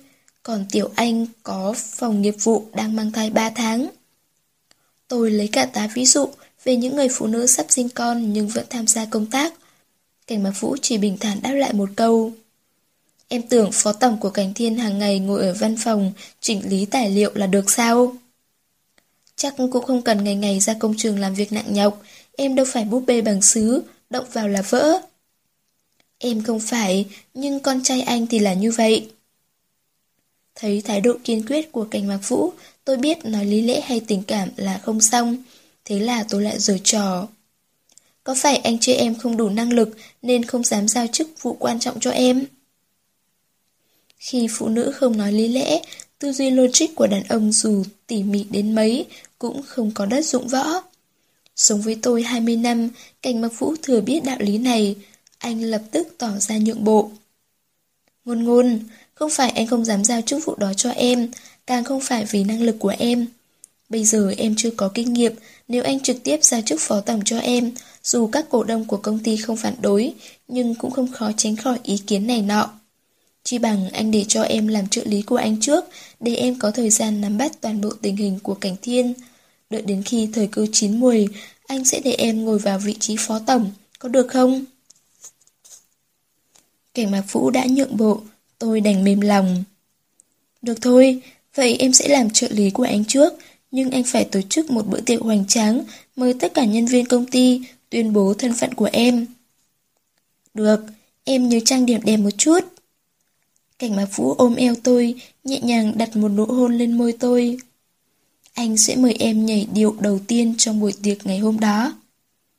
Tôi mất đứt 20 ngày để chuẩn bị cho buổi tiệc có ý nghĩa vô cùng quan trọng đó. Thực ra tôi vốn không cần nhiều thời gian như vậy, nhưng đúng lúc vào năm học mới, tôi quay về trường 10 ngày để báo danh. Hầu như ngày nào Cảnh Mạc Phú cũng gọi điện hỏi tôi bao giờ mới về. Tôi cười hì hì hỏi lại anh. Anh nhớ em đúng không? Cảnh Mạc Vũ trả lời. Anh nhớ con trai anh là chủ yếu. Con trai anh rất khỏe, anh yên tâm đi. Lúc này tôi đang nằm trong bệnh viện, người phụ nữ ở giường bên cạnh đang ăn cháo do chồng cô nấu, mùi cháo thơm phức. Còn tôi, mỗi ngày đều phải đối diện với sự dọa dẫm của bác sĩ Văn Chiết Lỗi. Các vấn đề ăn, mặc, ở, đi lại không ngoài tầm giám sát của anh ta. May mà tâm tâm mơ hồ ngày nào cũng đến chơi với tôi, nên 7 ngày cô độc trong bệnh viện cũng không đến nỗi quá dài. Thấy tôi hậm hực cúp điện thoại, tâm tâm đặt quả táo vừa gọt vào tay tôi. Tại sao cậu không nói cho anh ấy biết cậu đang nằm viện? Sao cậu không nói thật, cậu bị bệnh tim, chứ đâu phải bị cảm cúm thông thường? Nói với anh ấy, chắc chắn anh ấy sẽ không cho tớ sinh con. Tôi thận trọng đặt tay lên bụng. Tớ có thể nhận thấy anh ấy rất muốn có đứa con này, tớ cũng muốn. Nhưng bệnh tình của cậu... Chưa chết được đâu, bác sĩ Văn nói, chức năng tim của tớ vẫn bình thường, chỉ cần trong thời gian mang thai, nghỉ ngơi và điều trị hợp lý, khả năng gặp nguy hiểm không lớn. Tâm tâm định nói điều gì đó, thì người bạn trai hiếu thảo của cô lại gọi điện hàn huyên. Cô ứng phó xăm ba câu, rồi cúp điện thoại. Tôi cắn một miếng táo, hàm hồ hỏi. Cậu vẫn chưa chia tay à? Rốt cuộc cậu định kéo dài đến bao giờ? Không chia tay nữa. Tớ định sau khi tốt nghiệp sẽ kết hôn. Tôi phun miếng táo vừa cắn ra khỏi miệng. Kết hôn? Cậu và anh ta? Cậu không nhầm đấy chứ? Tâm tâm cúi đầu, ngón tay vô tình mà hữu ý lướt qua biểu tượng tin nhắn. Chín bỏ làm mười thì ai mà chẳng thế, được cái con người anh ta cũng khá ổn, hiếu thảo, có chi tiến thủ, thật thà, đối xử với tớ rất tốt. Vì câu chín bỏ làm mười thì ai mà chẳng thế, lời mắng mỏ tâm tâm nghẹn lại trong cổ họng tôi. Nếu không phải yêu đến mức đoạn tuyệt, yêu đến mức tuyệt vọng, thì làm sao lại có thể quyết định như vậy? Tôi không biết nên khuyên nhủ tâm tâm thế nào, vì vậy vừa xuất hiện, tôi liền hẹn gặp Trịnh Minh Hạo ở quán cà phê trong trường. Vừa thưởng thức ly sữa tươi ngọt ngào, tôi vừa quan sát Trịnh Minh Hạo. Người đàn ông đẹp trai này đã bớt đi vẻ lông bông bất kham của thời niên thiếu, nhưng vẫn không che giấu sức hút chết người. Đến bây giờ tôi mới hiểu tại sao phụ nữ tan nát trái tim vì một người đàn ông tệ bạc, nhưng vẫn luôn một lòng yêu anh ta.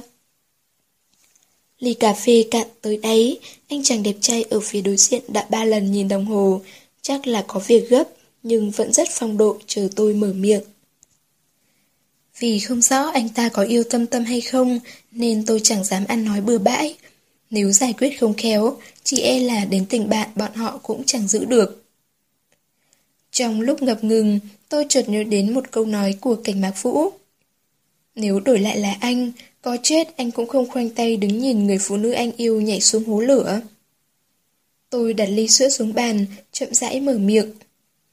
Cậu ấy sắp kết hôn rồi, mà người đàn ông đó không không yêu cậu ấy. Chứng kiến cảnh Trịnh Minh Hạo không nói lời nào, lao ngay ra cửa, tôi lắc đầu cười khổ. Tại sao người đàn ông cứ phải đợi đến lúc phụ nữ nhảy xuống hố lửa rồi mới đi ngăn cản? Ánh mắt đầy cảm khái của tôi dừng lại bên ngoài cửa sổ. Bên ngoài lá vàng bay bay, rơi xuống bộ lê màu đen gần đó. Lúc nhìn rõ người đàn ông mặc bộ lê màu đen, tôi buông cả ly sữa trong tay. Tôi... Trước khi bừng tỉnh, tôi đã chạy ra ngoài quán cà phê. Anh, sao anh lại đến đây? Anh đến để xem điều gì khiến em quên cả đường về. Cảnh mặc vũ dõi theo bóng lưng Trịnh Minh Hạo đã đi xa. Ừ, cũng đẹp trai đấy chứ.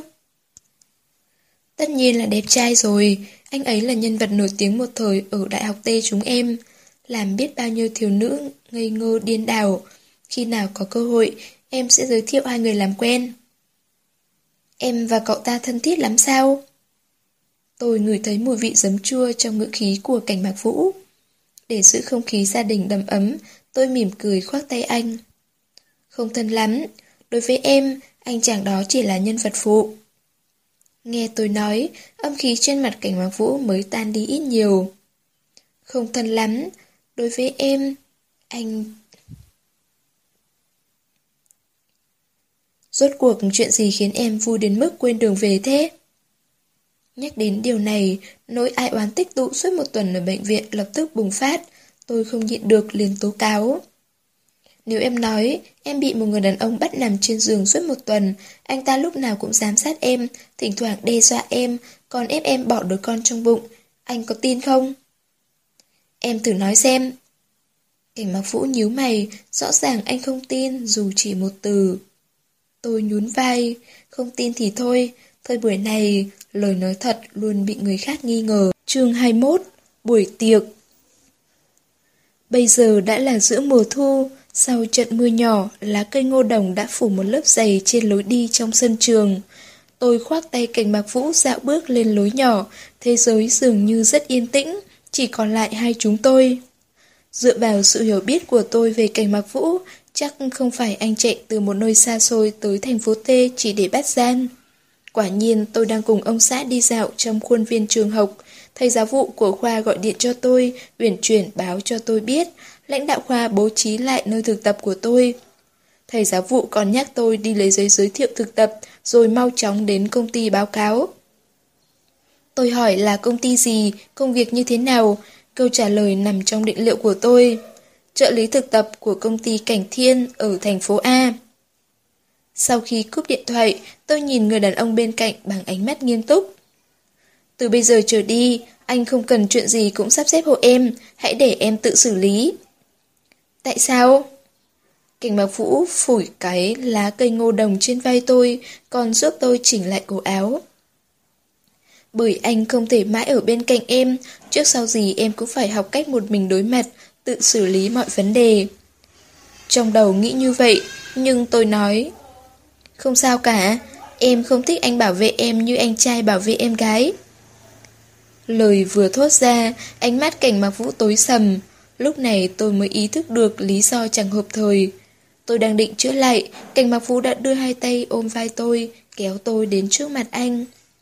Tôi ngước mắt, chạm phải ánh mắt đang rũ xuống của cảnh mặc vũ. Tôi nhìn thấy cảnh sắc mùa thu trăm hoa như cấm và hình bóng mảnh khảnh của mình trong đáy mắt anh. Đúng lúc đó có một đám nữ sinh khoa quản trị kinh doanh đi qua, bọn họ liếc chúng tôi bằng ánh mắt hiếu kỳ và mờ ám, rồi quay ra thì thầm với nhau. Tôi nghe thấy bọn họ nhắc đến tên tôi. Không quen bị người khác bàn ra tán vào, tôi kéo tay anh khỏi vai tôi, tiếp tục đi về phía trước. Bảo vệ em là thói quen của anh, điều này không liên quan đến quan hệ của chúng ta. Anh nói. Đây có được coi là lời giải thích, giải thích rằng anh không coi tôi là em gái. Nếu ba tháng trước được nghe câu nói này, chắc chắn tôi sẽ vui mừng đến nỗi buổi tối không ngủ được. Còn bây giờ, tôi cũng rất vui. Tôi mỉm cười gật đầu, không nói thêm câu gì, cùng anh sánh vai tiếp tục đi về phía trước. Ngôn ngôn, gần đây tâm trạng của em không tốt sao? Hả? Đâu có, tâm trạng em rất tốt. Đã 25 ngày em không hỏi anh vấn đề đó rồi. Anh nói không rõ ràng, tôi nhất thời không phản ứng kịp. Vấn đề gì cơ? Cảnh Mạc Vũ nhìn tôi chăm chú, dường như anh đang nghiên cứu về mặt của tôi. À, cuối cùng tôi cũng nhớ ra chuyện gì, dạo này phải lo lắng quá nhiều chuyện, tôi hoàn toàn quên mất câu hỏi trước này tôi hỏi anh mỗi ngày. Anh có yêu em không? Em nhất định phải mở miệng hỏi à, anh không thể tự mình nói ra hay sao? Cảnh Mạc Vũ định nói điều gì đó, nhưng cuối cùng anh chỉ thốt ra một từ. Ừ.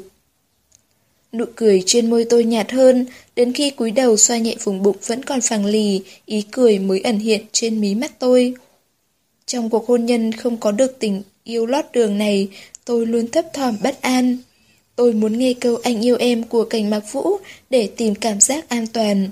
Nhưng bây giờ, đứa con mới là niềm kiên định nhất của tôi. Bất kể tương lai có phải đối diện với khó khăn thử thách thế nào, bất kể anh đi bao xa, tôi luôn tin tưởng tình phụ tử sẽ trói buộc linh hồn anh. Đợi đến một ngày, sau khi anh làm hết những việc cần làm, nhất định anh sẽ quay về. Bởi vì cảnh gia còn có tôi, có con của chúng tôi. Ba ngày sau, buổi party tôi mong đợi bấy lâu chính thức vén màn tại hội hiên. Cảnh mà Vũ bảo tôi trang điểm xinh đẹp một chút. Vì câu nói của anh, tôi ở trong phòng trang điểm suốt 3 tiếng đồng hồ, còn mời một chuyên gia có tiếng đích thân trang điểm. Không còn cách nào khác, vì không có sắc đẹp khuynh quốc khuynh thành, tôi chỉ có thể bù đắp bằng vật ngoài thân. Thật ra trông tôi cũng không đến nỗi nào, trong đám phụ nữ, tôi vẫn thường được coi là khá xinh đẹp. Nhưng trong đám mỹ nữ, tôi thuộc loại tầm thường. Đôi mắt tôi không nhỏ, nhưng vì cận hai độ nên lúc nào cũng nheo nheo, khiến người khác có cảm giác rằng mắt tôi rất yêu mị. Môi tôi không dày, nhưng không hiểu vì sao lúc cười khóe môi có một vị kích tình đặc biệt. Làn da tôi cũng tạm coi là trắng trèo, nhưng tuyệt đối không phải trắng như tuyết. Áng mịn như tiền nữ dáng trần. Tuy nhiên, những điểm này vẫn chưa là gì. Tầm thường nhất là bộ phận nào đó trên cơ thể tôi quá nhiều thịt, giảm cân kiểu gì chỗ đó cũng không nhỏ đi. Mỗi lần tôi muốn ăn mặc ngây thơ thoát tục, hiệu quả đều là một vẻ phong trần. Lần này tôi nhắc nhở chuyên gia hóa trang không dưới một lần rằng trang điểm nhẹ nhàng thôi, vì ông xã tôi yêu vẻ đẹp, nhược kinh vân chi tế nguyệt, nhược lưu phong chi hồi tuyết. Anh ta gật đầu, chọn cho tôi màu mỹ phẩm nhẹ nhàng. Nhược kinh vân chi tế nguyệt, nhược lưu phong chi hồi tuyết, trích trong bài thơ Lạc Trần Thú của Tào Thực, có nghĩa là như mây che bóng nguyệt, như gió bay làn tuyết. Trang điểm xong, tôi vội vàng chạy đến trước gương kiểm tra kết quả. Đúng là chuyên gia trang điểm này chẳng hiểu gì về hán ngữ cổ. Trông tôi từ trong ra ngoài đều thể hiện một cách sâu sắc từ đàn bà. Nếu cô mặc bộ váy này, nhất định sẽ vô cùng xinh đẹp và nổi bật. Tôi quay đầu nhìn bộ váy dài ngực trễ bằng chất liệu tơ tằm trong tay chuyên gia trang điểm, sống lưng không khỏi lạnh toát. Tôi đang định bảo anh ta trang điểm lại, nhưng cảnh mạc vũ gọi đến N cuộc điện thoại, nói rằng khách đã đến đông đủ, hỏi tôi bao giờ mới tới. Mang tâm lý, đã sai thì sai cho chót, tôi nghe theo kiến nghị của chuyên gia trang điểm. Không cam tâm tình nguyện cởi bộ váy dạ hội màu trắng tôi đã mất công lựa chọn, diện chiếc váy dài đỏ tươi đi vào phòng tiệc sang trọng của hội hiên. Lúc này đại sảnh tụ tập rất đông nhân viên của cảnh thiên nên vô cùng tưng bừng náo nhiệt. Khi tôi nhấc váy bước vào, hội trường lập tức trở nên yên ắng. Rất nhiều người nhìn tôi bằng ánh mắt kinh ngạc, cũng khó trách bọn họ, bởi thời gian tôi làm ở cảnh thiên, cảnh Mạc Vũ không chỉ bố trí một căn phòng riêng cho tôi, còn suốt ngày đến phòng tôi ngồi mấy tiếng đồng hồ liền. Nếu nói người có hiệu suất làm việc cao như cảnh tổng tìm tôi bàn công việc, đến người quét dọn nhà vệ sinh cũng không tin được. Vì thế, tin đồn tôi là cô bồ mới của cảnh Mạc Vũ lan truyền với tốc độ chóng mặt. Tôi chẳng bận tâm tới những lời đồn vô căn cứ, nhưng lại thật sự không thích cụm từ cô bồ mới, bởi nó luôn làm tôi liên tưởng tới người tình cũ nào đó. Tất nhiên chỉ có những kẻ dội hơi mới truyền bá tin đồn, cảnh thiên vẫn còn không ít người sáng suốt, đặc biệt là giới lãnh đạo cao cấp gồm giám đốc hay tổng giám sát nào đó. Mỗi lần gặp tôi, bọn họ đều khách khí chào hỏi, tôn trọng tôi như tôn trọng nữ chủ nhân của cảnh thiên. Ví dụ như trợ lý Kim lúc này đang đi về phía tôi. Đến trước mặt tôi, trợ lý Kim hơi cúi xuống, chỉ tay về phía cảnh mặc vũ đang bận chào hỏi khách khứa. Cảnh tổng, mời tiểu thư qua bên đó. Tôi mới đi được một hai bước, chợt nghe thấy tiếng gọi vui mừng. Ngôn ngôn!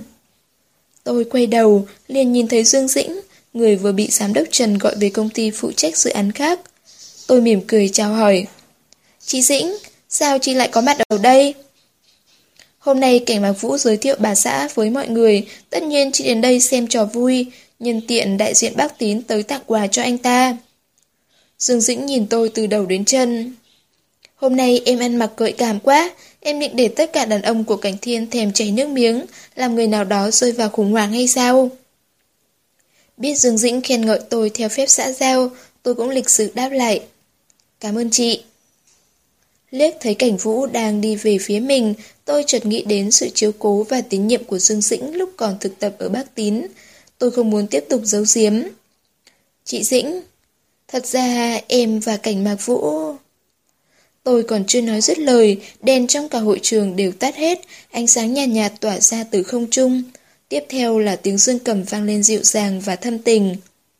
Xem ra vũ hội sắp bắt đầu, mọi người đều ngó nghiêng xung quanh bằng ánh mắt chờ đợi.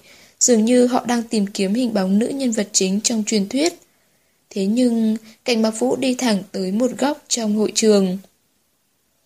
Dưới ánh mắt kinh ngạc của rất nhiều người, anh chậm rãi tiến đến trước mặt tôi, cúi người một góc 50 độ tiêu chuẩn, khóe miệng ẩn hiện nụ cười lịch thiệp tiêu chuẩn nhất, đồng thời đưa tay về phía tôi. Tôi muốn mời em cùng tôi nhảy vũ điệu đầu tiên, được không cảnh phu nhân? Luồng ánh sáng tập trung vào chúng tôi, tôi không nhìn rõ vẻ mặt của những người xung quanh, nhưng nghe thấy một hai tiếng ồ kinh ngạc, sau đó là tiếng thì thầm to nhỏ. Tất nhiên. Tôi tao nhã đặt tay vào lòng bàn tay anh, tay trái anh nhẹ nhàng đặt lên thắt lưng tôi, tiếng nhạc du dương, gấu váy đỏ của tôi tung bay trong không trung, lướt qua ánh mắt ngạc nhiên và tỉnh ngộ của nhiều người. Miệng cảnh mà vũ dính sát vào tai tôi, hơi thở nóng hổi của anh không ăn khớp với ngữ điệu nhàn nhạt, nhạt. Anh không thích em ăn mặc kiểu này. Tôi biết điều đó, tôi đang định đổ hết trách nhiệm lên đầu tên chuyên gia trang điểm, thì anh nói tiếp. Em khiến đàn ông đều muốn ôm em lên giường. Tôi nở nụ cười rạng rỡ. Gồm cả anh sao? Anh cũng là đàn ông. Chúng tôi quay mấy vòng, cành mặc vũ nhẹ nhàng vuốt về bờ eo tôi. Đó không phải là động tác của vũ điệu xã giao. Sau khi vũ hội kết thúc, chúng ta về căn hộ của chúng ta đi. Hả? Tôi đương nhiên hiểu rõ ý anh, vội vàng nhắc nhở người đàn ông sắp mất hết khả năng kiềm chế. Không được, bác sĩ nói trong 3 tháng đầu chúng ta không thể... Cảnh má vũ cụp mi mắt, nhìn chăm chú vào vùng da và bộ máy của tôi không thể che đậy. Hơi thở bên tai tôi càng nồng nàn. Chúng ta có thể thử cách khác. Dục vọng của anh biến thành ngọn lửa bùng cháy trong huyết mạch của tôi, bàn tay tôi đặt lên vai anh bất giác di chuyển xuống ngực. Khả năng kiềm chế của anh càng ngày càng kém. Anh trai. Cảnh mặc vũ siết chặt vòng tay ôm eo tôi, cơ thể nóng hổi của hai chúng tôi dính chặt vào nhau, không khoảng cách. Một buổi khiêu vũ xã giao xuất hiện trước toàn thể công nhân đã biến thành vũ điệu cuốn quýt. Lần đầu tiên xuất hiện trước toàn thể nhân viên của cảnh thiên đã tạo dựng hình tượng xấu. Sau này tôi sẽ sống ra sao đây? Vũ điệu sắp kết thúc, tôi thở phào nhẹ nhõm, chuẩn bị cho tư thế đẹp đẽ cuối cùng. Ánh mắt cảnh mạc vũ bỗng ngây ra, toàn thân cứng đờ. Chúng tôi thay đổi vị trí theo tiếng nhạc, vừa khéo tôi có thể dõi theo ánh mắt anh. Một người con gái mặc bộ đồ trắng đơn giản đứng trước cửa, tuy gương mặt của cô ta không chút sắc hồng, tuy dáng vẻ cô ta vô cùng tiều tụy, tuy trên khuỷu tay cô ta quấn vài tấm vải tang đen, vẻ đẹp của cô ta vẫn như mây che bóng nguyệt, như gió bay làn tuyết. Trái tim tôi trùng xuống, bước nhảy chậm hơn tiết tấu bản nhạc nửa nhịp, may mà cảnh mà Vũ nhanh chóng thay đổi tiết tấu bước đi để phối hợp với tôi. Bằng không nhất định sẽ vướng vào chân anh, trở thành trò cười cho thiên hạ. Sau khi điều chỉnh bước nhảy, tôi cau mày, nghiêng đầu nhìn cảnh mạc Vũ. Sao cô ta lại xuất hiện ở đây? Anh trả lời tôi bằng nụ cười thờ ơ, như không hề liên quan đến bản thân, thì thầm nhắc nhở tôi.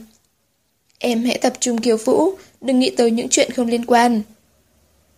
Tôi nghĩ cũng có lý, thế là tôi nín thở, cố gắng làm tốt việc trước mắt. Khi vũ điệu kết thúc, chúng tôi đã hoàn thành một cách hoàn hảo, cảnh mặc vũ không hề lướt qua hứa tiểu nặc, tựa như cô ta chỉ là một người xa lạ. Đám đông đang mải xem trò vui, cũng không để ý đến cô ta, bởi ánh mắt họ còn mãi dõi theo nơi ánh đèn chiếu sáng. Bản nhạc tắt hẳn, đèn lại bật sáng, cả hội trường sáng bừng. Hứa tiểu nặc đi xuyên qua đám đông, chậm rãi tiến về phía chúng tôi. Có người nhận ra cô ta, liền dùng ánh mắt kinh miệt thương mại. Liếc qua giọt nước mắt còn động lại trên khóe mi cô ta. Cảnh mặc vũ vờ như không thấy, anh ôm eo tôi đi lên sân khấu phía trước. Lúc đi lên bậc, anh còn quan tâm giúp tôi kéo vạt áo, đồng thời nhắc nhở. Nhớ chú ý dưới chân. Tôi liếc mắt xuống đám đông, hứa tiểu nặc đang đứng như trời trồng. Nhân viên phục vụ đã chuẩn bị sẵn một ly rượu và một ly nước mang đến chỗ chúng tôi.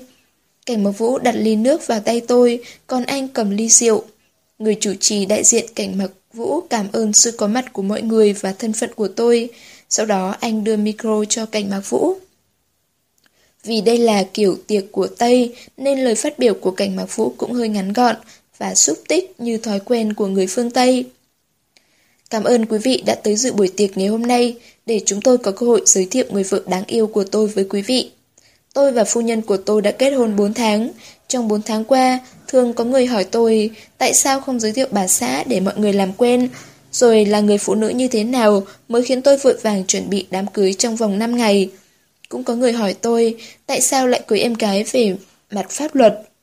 Người phụ nữ nào có thể khiến tôi bất chấp luân thường đạo lý? Cảnh mà vũ quay sang nhìn tôi với ánh mắt sâu thẳm, ánh mắt anh nắm bàn tay đang luống cuống của tôi. Cũng có người thích hỏi tôi câu hỏi mỗi ngày, anh có yêu em không? Từ có người rõ ràng ám chỉ tôi, mọi người ở bên dưới cười dần dần. Tôi trừng mắt với cảnh mạc vũ, nhưng khóe miệng không thể che giấu ý cười. Thú thật, tôi cũng không biết phải trả lời câu hỏi này như thế nào, bởi vì... Anh giơ 10 ngón tay đan chặt vào nhau của chúng tôi lên cao. Tôi không rõ tại sao, nhưng bắt đầu từ năm 8 tuổi, tôi chỉ muốn nắm tay cô ấy như vậy, cùng cô ấy đi hết cuộc đời. Bất kể tương lai chúng tôi phải đối mặt với khó khăn thử thách như thế nào, tôi cũng tuyệt đối không buông tay. Giọt nước mắt nóng hổi từ khóe mắt tôi chảy xuống, đó là giọt nước mắt chứa đựng tất cả những mong đợi và cay đắng. Cảnh Mạc Vũ ôm tôi vào lòng, dịu dàng đặt nụ hôn lên môi tôi. Ngôn ngôn, so với tình cảm 20 năm của chúng ta, một chữ yêu là quá nhẹ. Nếu có thể, tôi thật sự hy vọng thời gian vĩnh viễn dừng lại ở giờ phút này, giây phút người đàn ông ôm chặt lấy tôi. Dù cuộc đời còn bao nhiêu bất chắc, bao nhiêu buồn vui ly hợp, chúng tôi sẽ cùng nhau đối mặt, không xa rời. Tuy nhiên thời gian không bao giờ dừng lại, cuộc sống không giống như tiểu thuyết ngôn tình, có thể kết thúc tại thời khắc hạnh phúc nhất. Sau khi kết thúc màn bày tỏ tình cảm có tính thưởng thức hết sức mạnh mẽ, chúng tôi nâng cốc với mọi người, buổi tiệc chính thức bắt đầu. Cảnh Mạc Vũ dắt tôi đi giới thiệu với từng cổ đông của Cảnh Thiên, tôi cố gắng ghi nhớ từng khuôn mặt và biết tên nhưng không quen. Thỉnh thoảng tôi đưa mắt về phía hứa tiểu nặc, cô ta vẫn đứng nguyên một chỗ, dường như là một khán giả cô độc đang thưởng thức tác phẩm điện ảnh, bi tình vô hạn. Tôi đột nhiên thấy thương hại cô ta, liền nhẹ nhàng kéo tay cảnh mặc vũ. Người tình cũ của anh có vẻ rất đáng thương, anh có cần đi chào hỏi cô ta không? Cảnh mặc vũ nhìn tôi, rồi quay người đưa mắt ra hiệu cho chú Mã ở bên cạnh. Chú Mã hiểu ý, lập tức đi đến bên hứa tiểu nặc, bộ dạng cô ta rất nôn nóng. Như muốn nói chuyện với cảnh mặc vũ, nhưng chú Mã không cho cô cơ hội, trực tiếp kéo cô ra ngoài. Những tưởng sau khi vị khách không mời mà tới rời đi, tất cả sẽ trở nên yên bình. Nào ngờ hứa tiểu nặc vừa bị kéo ra cửa, chú Tài và mấy vệ sĩ của ba tôi lập tức đuổi theo. Tôi giật mình, ngoảnh mặt nhìn ba tôi đang chậm rãi đi vào hội trường, bộ dạng bá đạo của ông toát lên sự tàn nhẫn đáng sợ. Tôi biết sự tàn nhẫn đó xuất phát từ đâu, vội vàng quay lại xem phản ứng của cảnh báo vũ. Anh đã hất hàm, chú mã ngập ngừng trong giây lát rồi buông tay, để người của ba tôi đưa hứa tiểu nặc ra ngoài. Chứng kiến cảnh tượng này, huyệt thái xương của tôi giật giật, bàn tay cầm cốc run rẩy. Cảnh mạc vũ cầm lấy cốc nước đang sóng sánh trong tay tôi, dắt tôi đi đến chỗ mấy vị khách đang trò chuyện với ba tôi, tiếp tục thể hiện tình cảm vợ chồng nồng ấm. Tôi đưa mắt về phía cửa ra vào, đã không còn bóng dáng của người phụ nữ đó, liền dừng bước bà sẽ làm gì cô ta? Nhận thấy sự hoảng sợ của tôi, cảnh mặc vũ ôm vai vỗ về tôi. Em yên tâm, ba sẽ không làm gì quá đáng với một người phụ nữ yếu ớt, trói gà không chặt, cùng lắm là dọa cô ta thôi. Tôi nửa tin nửa ngờ nhìn anh, anh vỗ nhẹ lưng tôi, vẻ mặt rất thản nhiên. Thật sự không sao đâu. Thấy anh không hề lo lắng, tôi cũng yên lòng, tiếp tục cùng anh đi tiếp khách. Không biết những ánh đèn đủ mọi màu sắc giao quanh nhau bao nhiêu lần, cảnh mặc vũ ra ngoài nghe điện thoại. Một bóng người trong chiếc váy sang trọng đung đưa trước mắt tôi. Cảnh phu nhân. Tôi nhướng mắt, ngẩng đầu nở nụ cười dạng dỡ nhất với Dương Dĩnh. Chị Dĩnh.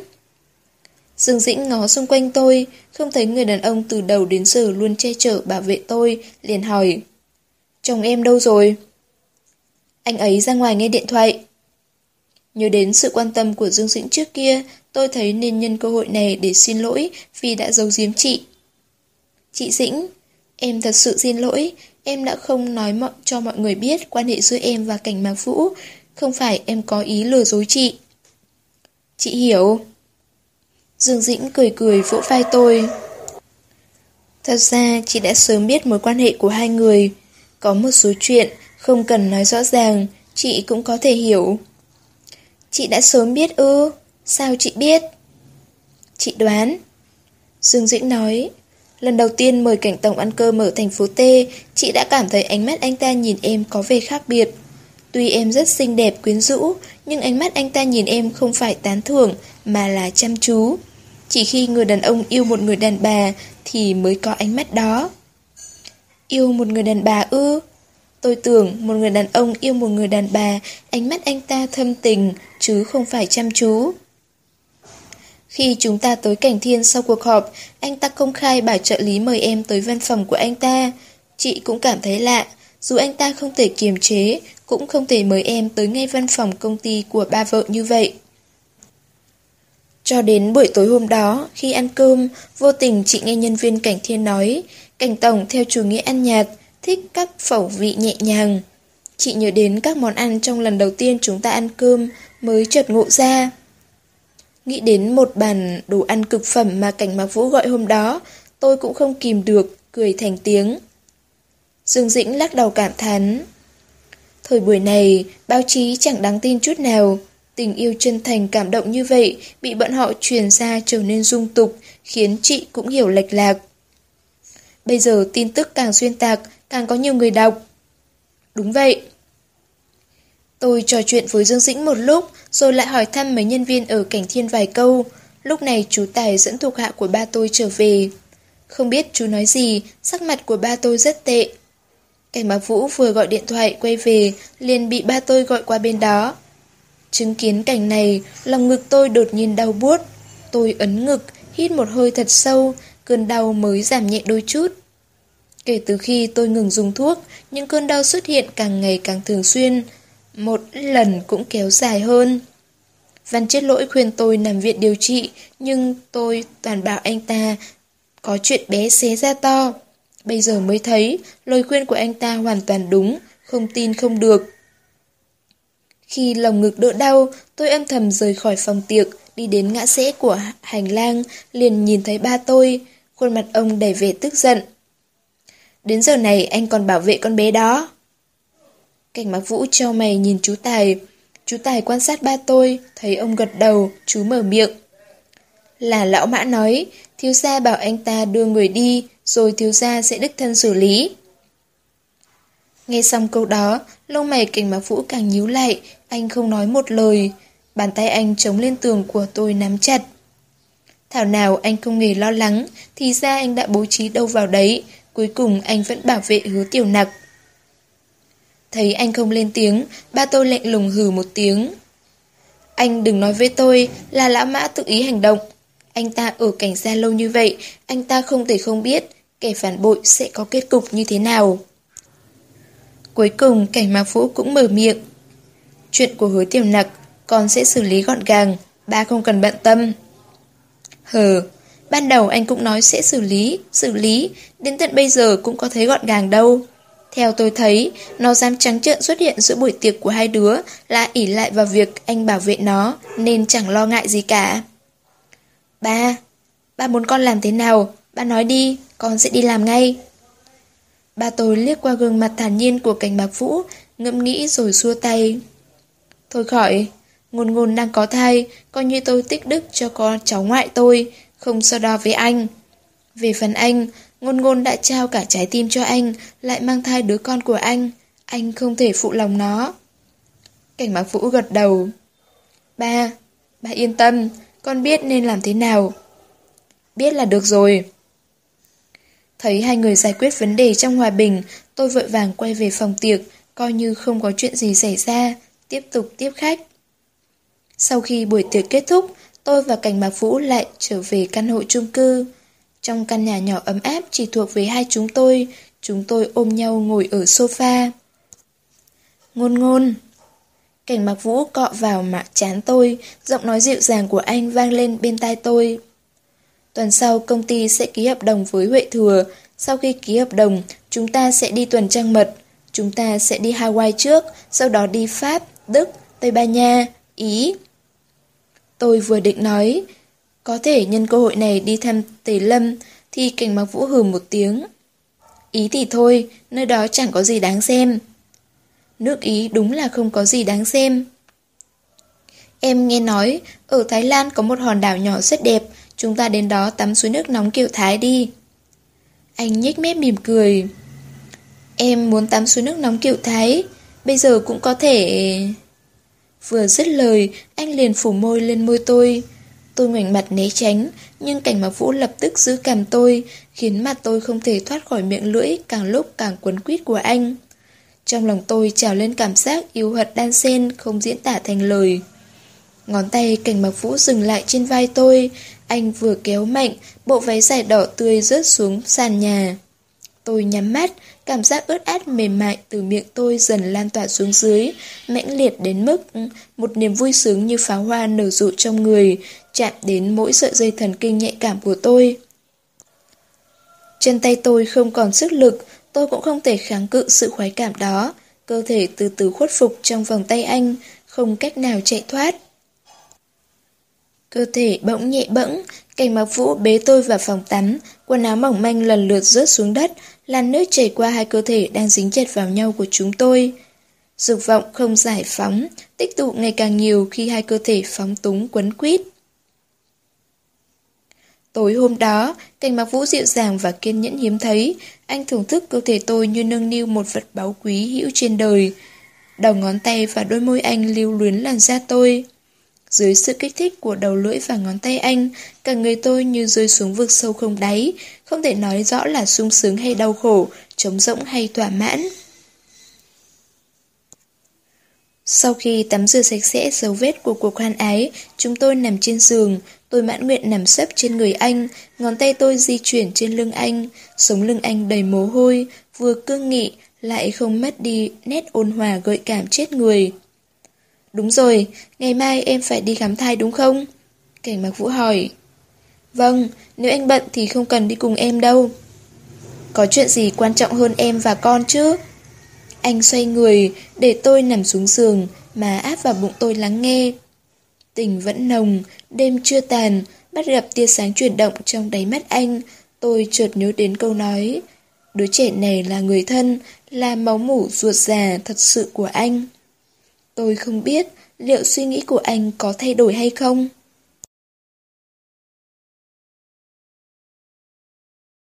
Diễn biến gì tiếp theo sẽ xảy ra đây? Mời các bạn đón nghe. Đừng quên đăng ký kênh, bật thông báo để được đón nghe sớm nhất. Còn nếu các bạn thấy hay, thì hãy chia sẻ và donate ủng hộ để có kinh phí duy trì việc đọc. Thông tin donate thì có để ở dưới phần miêu tả. Xin cảm ơn các bạn rất nhiều.